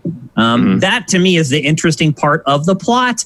Um, well, the other interesting part it's not is, even um, true. Like that's not no. But also, well, also, the samurai armor did not exist at this point in time. The, the, katanas, as we know them, and as is shown in the game, did not exist at this point in time. There were proto katanas at the time, but but the, at the time of the Mongol invasion, samurai would have mostly used spears and bows. Yeah. Um, lots of stuff like that just isn't a thing yet in history, but they're in here because it's what you expect to see in a samurai it's fun. and it's That's fun. It looks, you know, I don't yeah. care that it's not historical. Yeah. The other thing I think is interesting about it is it doesn't come up much. It's a little Far Cry-ish because it doesn't come up much by necessity because you can't confront the bad guy until the big finale. But I think um, uh, what's his name? Uh, the the main bad guy, uh, Khotun Khan. Khotun Khan. Khotun Khan is uh, really well done. Uh, he is um, yeah. he's a I mean he's a huge Mongol warrior warlord guy. Um, with but he's, vo- but he's voiced very he's voiced yeah. with like very quietly. He's ex- yeah. he's a kind of a genius. He's like, smart. Yeah, he's learned the Japanese language. He's learned their customs because he knows it's a better way to beat them. Um, he is he is an extremely intellectual uh, bad guy and I think it's that's not that is not historically inaccurate because the Mongols were very smart tacticians, and, and you didn't you didn't take over most of the known world yeah. without being real smart about what you're doing. Right. But like I like yeah. that it, it kind of subverts what you might stereotypically think as an expectation of a of a Mongol warlord as being like a big rar kind of um, you know, like like no, he's uh, very thoughtful, very well spoken. Yeah, he's in his he's strategic. He's, he's like, much scarier because of that. Because yeah, he's like, not and, like and a barbarian. Can, and, a couple of times you see he tries to make him.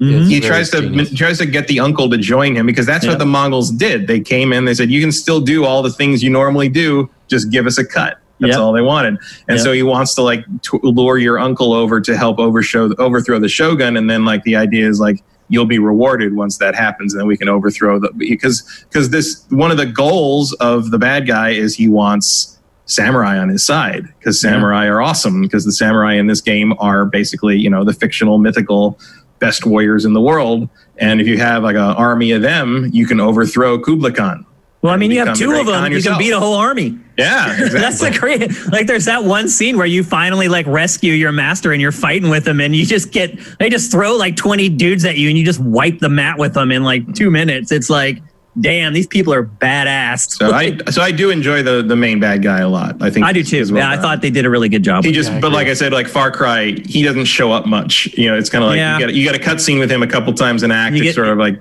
yeah, you get the exterior shot of the castle, and then yep. they go inside, and there he is.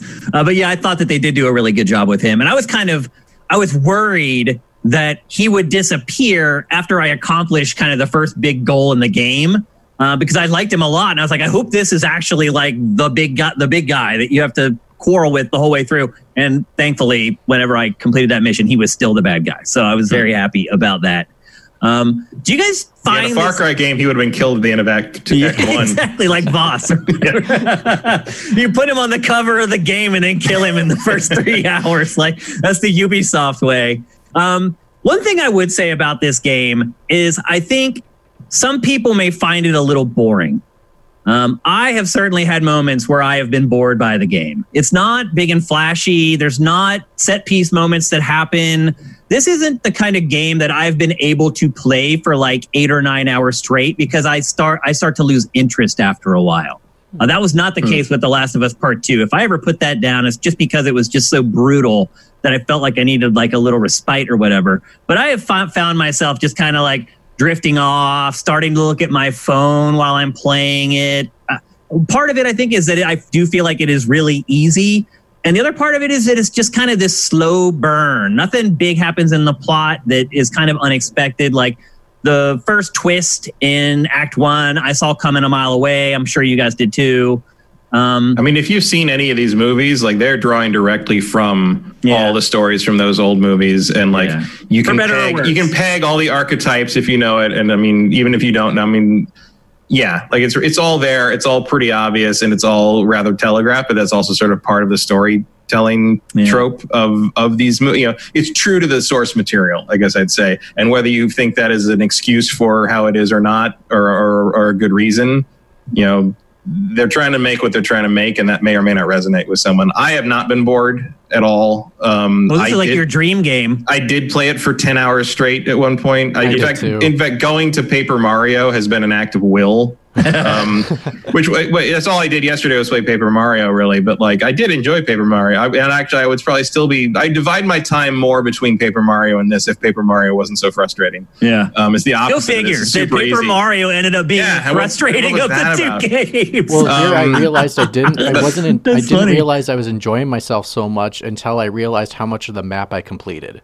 Like that was like, oh wow, I I usually open world games I will skip the side stuff all day long because I think it's tedious and boring. But here, because all the side stuff you do is meaningful to your progression.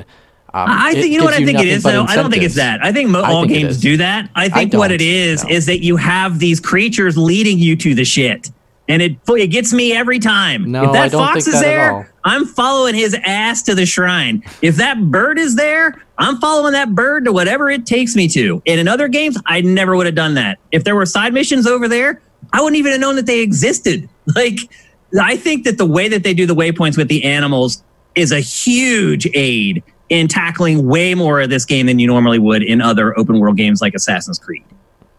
They're definitely attempting. Yeah, as soon as I hear that bird, that, that little bird done. whistle, I'm done. like, oh, where are you going? Where, where are we going? Oh, where are we going? going? what are we doing today, bird? Let's yeah, go. you're like you're yeah. like you're tr- supposed to go to your mission you do, and you end up doing like 20 yeah. things. You like run and do. It's because of the animals and the, the fox. Yeah.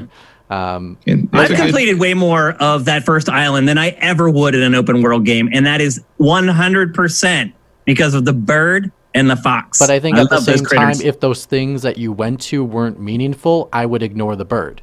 And they are meaningful, so it. So yeah, but they're also, not on, they're also generally not on the map. So if define, you don't follow that right. bird, you may never find the thing again. Or but define how they're meaningful, whereas in another game they wouldn't be. That's where I'm getting lost. So like each each thing you each thing you do uh, contributes to upgrading Jin. So whether that's right, yeah, like every resolve, other RPG in the world. Not everyone. Some of it is. That's what an RPG is, Mitch. Some, I, some of it is in regards to just giving you XP. That's slightly meaningless in a sense of because you have so much ratings you have to build up upon. Here, in regards to it, is yes, they do give you some XP, but they also do a lot of other things that meaningful progression to Jin, whether that's adding to your resolve, adding to your health.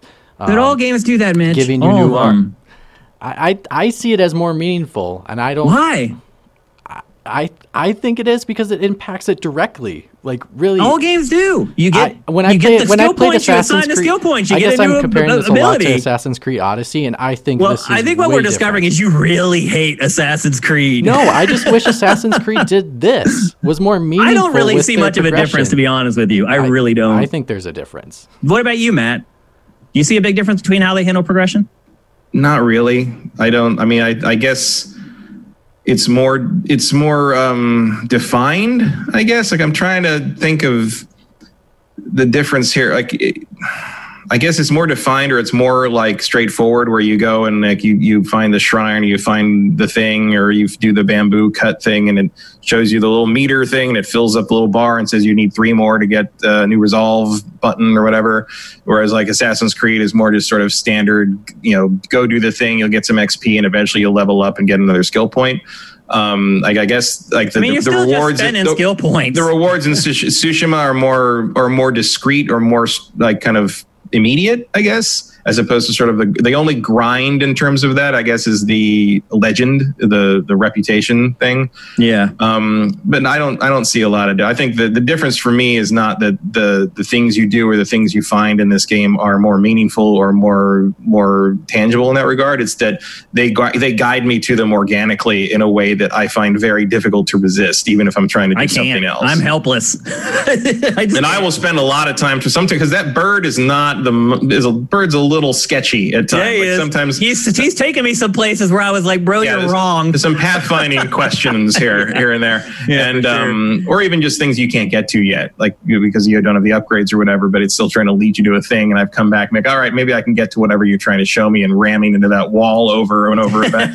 um, the bird the bird is is single minded about getting you to where you need to go, um, but like you know, I've followed that damn bird and tried to figure out where it's trying to take me uh, I've died. And spent, I've spent more time. Yeah, I've spent more time doing that than I normally would, just trying to follow a waypoint in a normal game. Yeah. So, uh, I think I think the the it's compelling in that regard. In that in that like you know following this fox and getting you know, the fox dens, following the bird to the fox den, and then following the fox to the Inari shrine, and then petting the fox. And this, I mean, at this point, I've done like thirty of those fox shrines, and I'm like, I should be sick of this.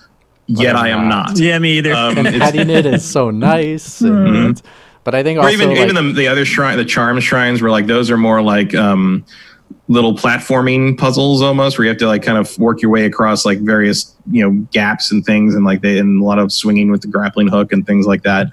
Um, those are fun. Like I, I don't, like I don't find system. the reward. For, I don't find the reward for those to be particularly interesting because I think the charm system is a little useless. Um, I've had the same like five charms on my on yeah, hooked to my sword for like the last ten hours, yeah. and I was expecting like an upgrade system or a way to like you know because you get duplicate charms sometimes. I'm like, oh, there must be a way to like forge them to get better charms, or like later on, or like or like you must you know because you get two major charm slots and three minor charm Minors, slots, and yeah. I'm like, well, you must get a way to upgrade the minor slots to major slots, but that doesn't seem to be happening either. I, I feel like the so. charm thing is like maybe because the major charms are also so, so good that like having too many more than two would kind of like make you completely invulnerable, but I yeah. think you kind of already. I feel like I kind of so am, like, honestly. Like I like, just, let, I, just let me equip all the charms. Just let me go for it. It's like I, I parry something and like I get a bunch of renown and I get a chunk of my health back just with one parry. Like if you can just keep parrying enemies and just watch your health go ding ding ding. Yeah, I've had that one. The first charm I ever got was the Amaterasu one that gives you some health back when you kill a guy, uh-huh. and I'm like, why would I ever take that? I know. Yeah, there's, I, there's I like that, four charms that you should just use and just stick mm-hmm. with, and you don't really. It's the game's easy enough that you don't really need to fiddle. Yeah, like if I were to play this again, I would definitely play it on hard. Me too. Absolutely.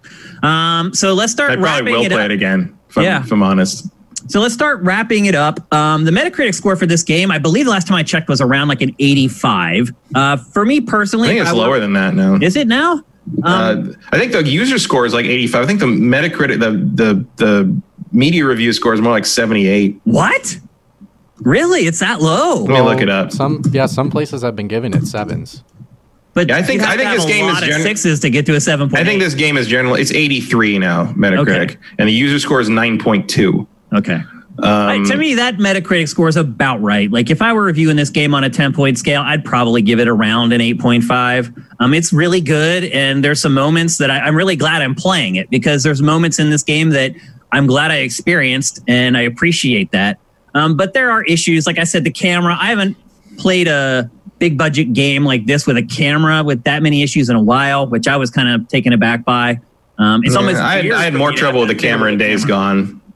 No, that's a good point. No, you're right. That the camera in that was pretty bad too. Now that I think about it, yeah, that was probably the other game before this one where I actually even had to think about the camera. It's, it's crazy that cameras have just become so good in games that it's something that we don't even mention. It like literally back when Matt and I worked at X Play, a camera was like one of the biggest elements of a game. Yeah, like, that was like that was like thing number three you talked about. Yeah, in the and, in the review section. Yeah, and they've gotten so good now that it's just when there is one that even has some little issues, like I'm like, whoa, that's out of the ordinary. Yeah, because so, suddenly suddenly you remember that the camera's a thing. Like yeah. normally they're normally they're invisible. I know. You know. It's like they're just so good now that you just don't even notice them. So you know, I and it is a little drab, a little dull. Um, the game just kind kind of stays one note for a long time, but it is a really good game, really well crafted, one of the most beautiful games my eyes have ever seen. So I do think in this case that the average review score is probably roughly accurate. Yeah, I'd probably I'd, I'd, bump it a little higher than that. I'm I'm it's it's probably a nine in my book. Like,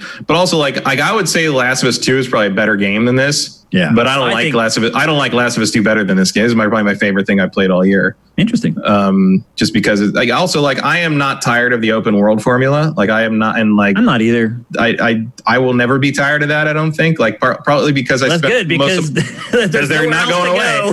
but like it's just sort of like I spent so much of my life like wishing that you could do that in a game that I am probably never going to get tired of actually being able to do that we'll run around a big open world and like see stuff and do things. And I don't. Like, well, I'll say this: I don't think we'll ever see another game like this. Um, until one, the next one. One, be, I don't know if they'll make another one, Matt. To be honest with you, um, one because the game right now so far has sold about as well as Days Gone. Its opening weekend was like seven percent higher than Days Gone, and two. This is done so damn well. Nobody, first of all, I think this is great. This game is crazy. I am shocked that Sony gave the red light to, or the green light to this game. Um, if I were Sony and a publisher or a studio came to me and said, "We need like 200 million dollars to make this game," and then they laid out what this game was, I never would have signed off on it. Like I just, mm.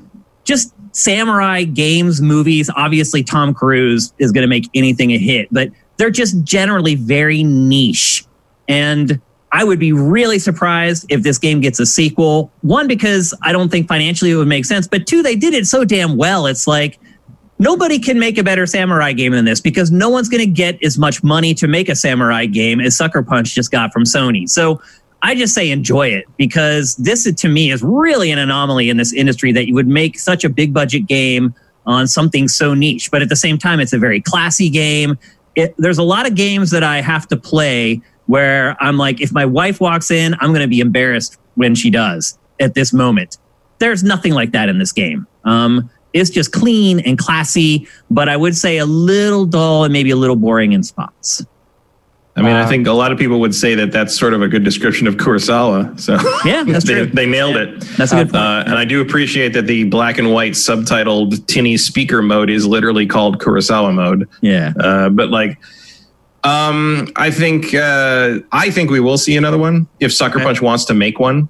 Um, they may feel like they're done after this because, like you said, I feel like they nailed what they were after. Yeah. Uh, there might not be a lot of room for improvement, really um, you, the tweaking would be so subtle that I don't know if it would read too well as a sequel. You know, if you know what I mean, if that yeah, makes sense. No, I get it. I understand. Um, but I love it to death. Like there is sort of, I I agree with you that there's moments in this game where I'm just like, how is this a game? How is this real? How did you get this made? You know, yeah. like even more than something like Days Gone, where I Days my reaction to Days Gone is like, why? Yeah. Like, why would but you? But it's like zombies, so you get. Yeah, you get like why, why you could have greenlit it. It's like, I'm like, yeah. I don't like. It feels boring and sort of like played out to me. Although, although the actual final game was more interesting, like when your hands were in it. But mm-hmm. like the preview stuff of that was just like, why would you want to do that? Yeah. Um, whereas like this, I'm just like, like yes, I have. I've wanted an open world feudal Japan game for like 12, 15 years and the only like ray of hope for it was like if they decided to do that in Assassin's Creed, which they never have because there's a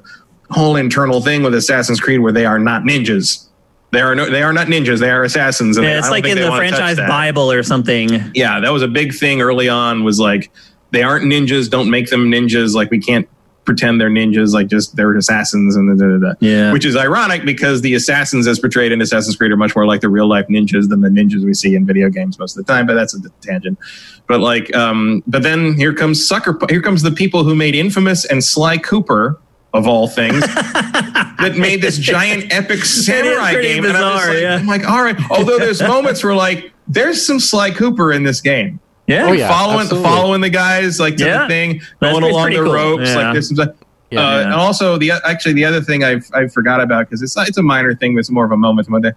You follow footprints a lot in this game. Yeah, a lot of tracking, like a lot. Mm-hmm. Like a lot, and like yep. there's a couple moments. There've been a couple times when like the the the time of day it was happening was just I'm like I can't see anything. Like the it's so beautiful and like the light is shining and glaring through, and I'm like that's cool, but I can't see the ground clearly so, right now. So, Matt, so, ran, so, we're just gonna have to stand here until the sun sets, and I can follow your footprints better. Like, so I've Matt, that like twice. I ran into that where I had a merchant that was trying to sell me like a skin for my sword, and I bought it, and, and you I can't realized, tell what color. Yeah, you can't is. tell yeah. what color it is because of the lighting. So then yeah, all of a sudden I realized so it was purple, and I was like, "What?" so when you get to sword? the Act Two section, the the merchants up in the Act Two area sell different colored stuff for your armor and your yep. clothing and stuff. Yep, so the first time I'm like, "Cool, I can get new dyes and see Wait, this," and then like, and then, but it was well. that certain you can, but they're different in Act Two. Oh, is what gotcha. I'm saying. Yes, yeah, they're different. Like gotcha. so, I wanted to get some some of the new dyes on my the Ronin costume is what I use most of the time. I use the same thing. Um,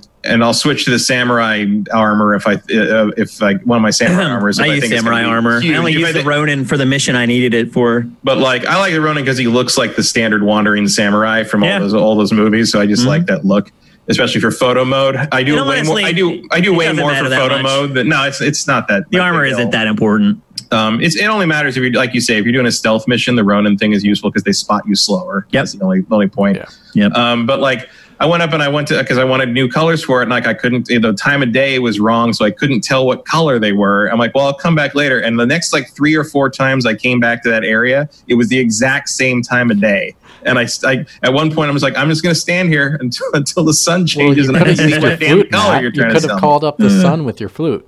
So I guess that's the way you could solve it. But well, uh, this, oh, the yeah. flute can make the weather clear, but I don't have a song that can make it day to night yet. No. Uh, the day, no, the first song you get uh, makes it daytime. I thought. I've never even used it. clears the weather. I've never it, even used it. Oh, well, I, have to, I have to double check the, it. But the um, flute's the flute's great, and this uh, but swipe right is the best thing in, oh, yeah, that, which absolutely. is the the, the, the, clear the fling the blood fling off the, the sword and resheath it off. Or God, yeah. it's just such a way to end. Um, uh, for me, I'm, I'm similar with Matt. I'm playing this in the in the nine range, and I'm torn because even though I think Last of Us is such an amazing narrative experience, I love playing this game more. And so, yep, that's a good point. So like, like I like me, this game better. Yeah, I think it's yeah. a better game than The Last of Us Part Two. But as like an overall experience, I probably would say The Last of Us Part Two is better. Mm-hmm. Um, like Last of Us Two is probably still the best story I've ever been told in a game. Yeah, but absolutely, like, I agree hundred percent. And so for me, um, it's been it's been a little tricky um, because you know, I think I, the and for me they're equal. Like I like some parts of The Last of Us Part Two's gameplay better. I like some parts of Ghost of Tsushima's gameplay better. They just kind of equal out ultimately well, for me. for me, the difference with me and Matt in this one, which we have differences, is uh, that I was sick of open worlds, and for some reason, I'm not sick of this one. Now, maybe part of it is the setting. I really love like having a feudal Japan open world game. Uh, but I, I I thought I'd be like, okay, I'll do a couple side missions, I'll do a couple like collectibles, and then I'll move on. Where I love doing it all. I like I love every bit of it. So I'm surprised by that for me. And I think overall, the real question for me will be is when Assassin's Creed comes out, is there going to be a debate between these two games because they are very similar in regards to trying to be and obviously we've established that this isn't, isn't totally historically correct, but it's trying to be a past going off those types of game uh, off that medium. Um, but that will be under the question of which one will get a nod for game a game of the year nomination, and or they both can. I think they both will. Yeah. They're both contenders, and yeah. also I I do want I have wondered that about Assassin's Creed Valhalla just because the organic nature of how they guide you through the world and this with the wind and the animals is so good that like going back to a standard waypoint system is going to be tough I actually me, just ended up turning on um, the standard waypoint system. I didn't even know easier. you could do that. Yeah, you, you, can go into the accessibility. Either. See, that's the thing is I don't find the wind thing vague at all. I, I find it very it's precise very as precise as it needs to be. The animal stuff is great. Like I just th- like that way of interacting with the world is more interesting to me.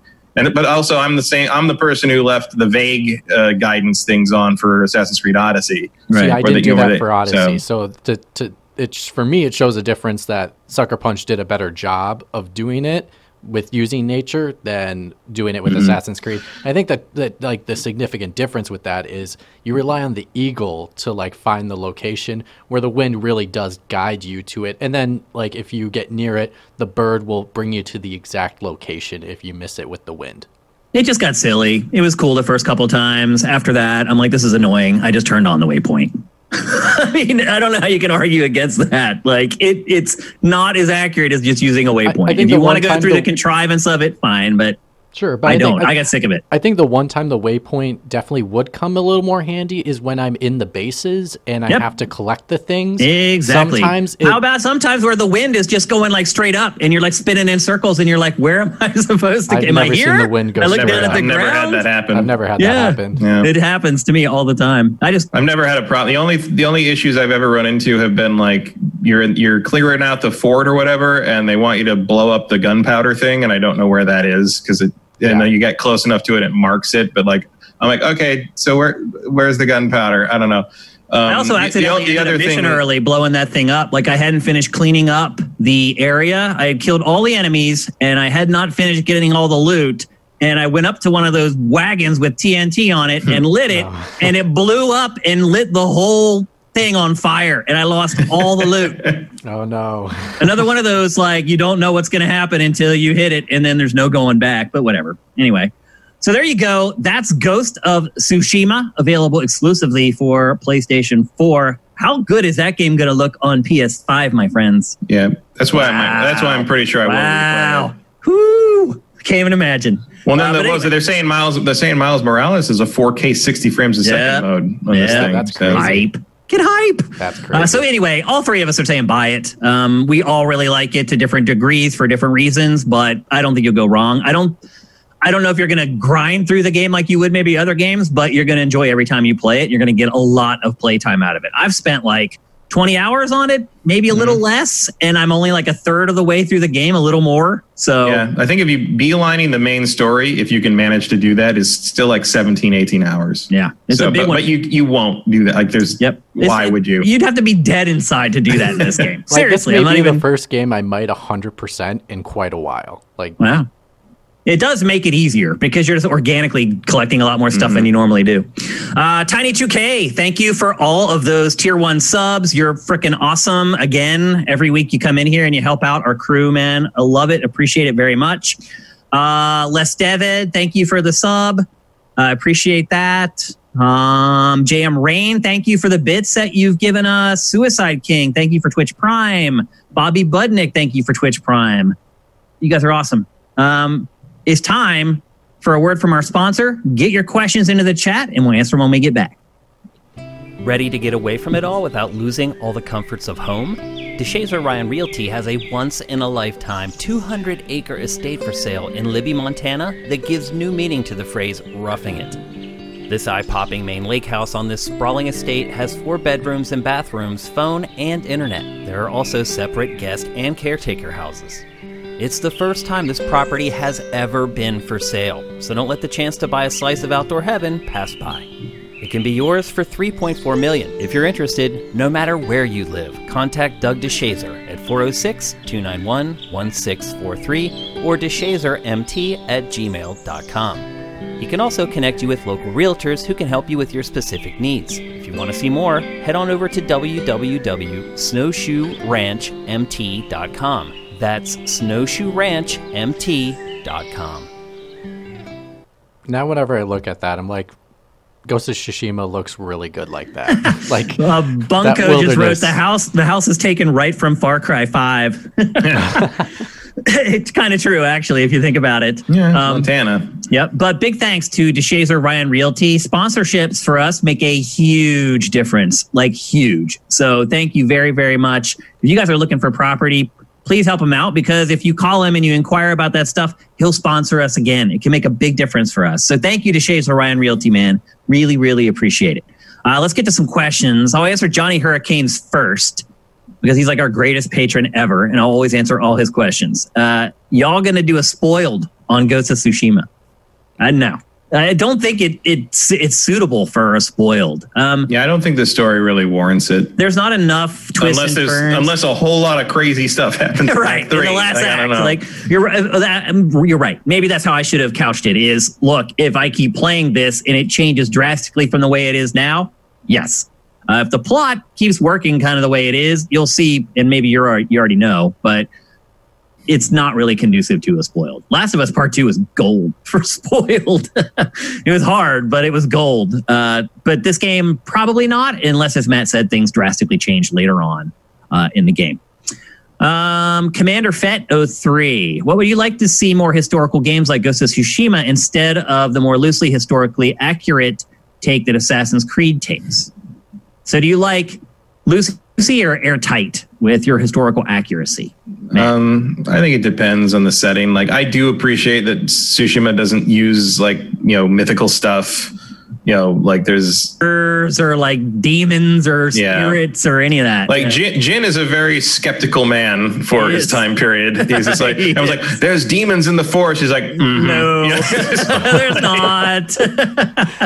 very like, pragmatic. I think you have to yeah. be to live the life that he was living for sure. But uh, so I like, you know, and I, but I also like it when Odyssey brings in cyclopses and stuff like that. It's cool too. Um, but there's so much, so so many games involving swords and Japanese mythology that it's refreshing to have one that isn't dealing with the mythology. So I like that aspect of it. Um, I think the more the question is like, it's just how it's done. Like, how do you tell the story, regardless of if you're doing telling it accurately or inaccurately in regards to the history. As long as it's told well, it shouldn't matter to me, at least. I, I guess just, I just want whatever makes the game better.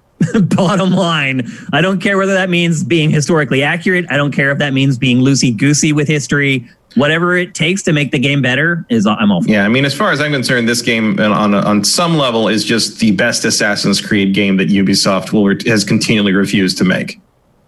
Um, the only other like kind of alteration I would maybe make in that regard is can you imagine this game with the Nemesis system from Shadow of War? Oh, yeah, that would have been great. Like yep. that would be Mongol a whole different ball game and things like yeah. that. That would be, great. be great.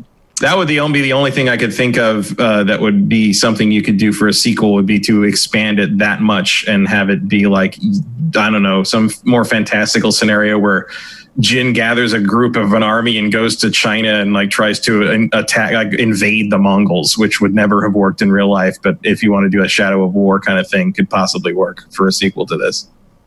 Um, here's a good one: OCD Master One, and Matt, you you'll be the perfect person to answer this. How does Tsushima's combat compare to Sekiro?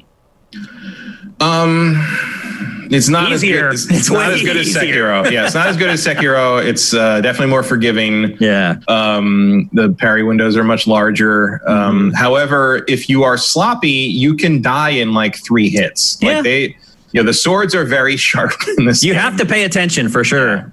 Um, and they can interrupt you, and like the archers are annoying because they'll pick pick at you from the sides um, and like you you know you'll you'll you can't just like go swinging your sword around and, and not get interrupted by the by the arrows and like um, so it's, it's not like there's nothing there. It's like you don't have to use your brain but once you get the mechanics down, it's all kind of in place. And also, you're always just fighting humans. You're always just fighting. You know what you're going after. And it's you know with Sekiro, sometimes you're just like, all right, come around the corner, and it's a 20 foot tall monster, and I don't know what to do right now. Yeah. um, so so I would say the combat is harder in Sekiro. I would say the combat is more rewarding in Sekiro once you get it down.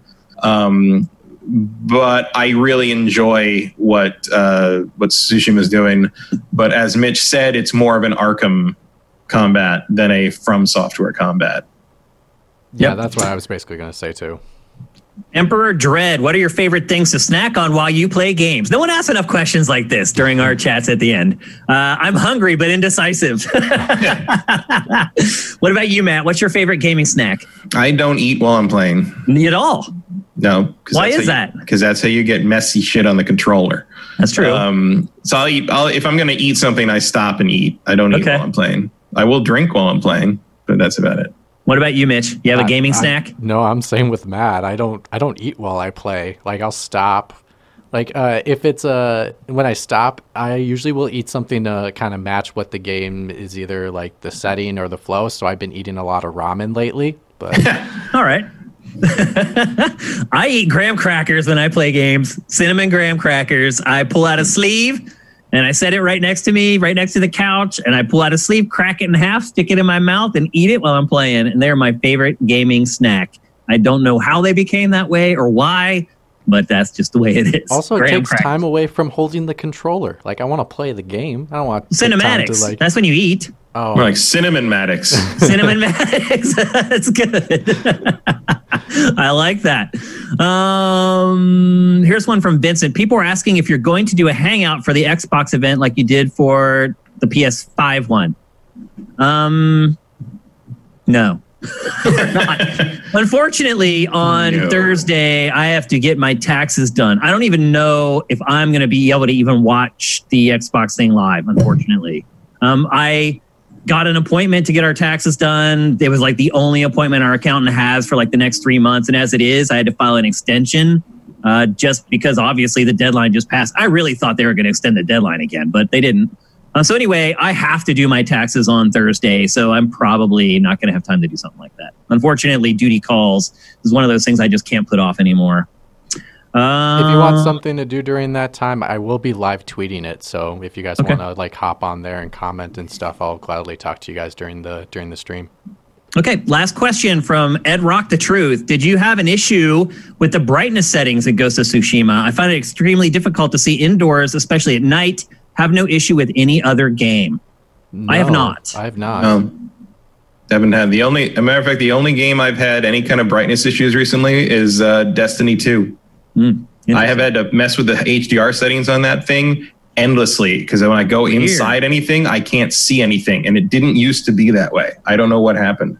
Now, I do have a plasma that handles blacks really well, and that might help a little bit. But yeah, I haven't really had any issues with anything like that. No, I, I, I mean, I did the set, obviously the HDR settings at the beginning when the game starts and something, but I haven't had a problem with any of that.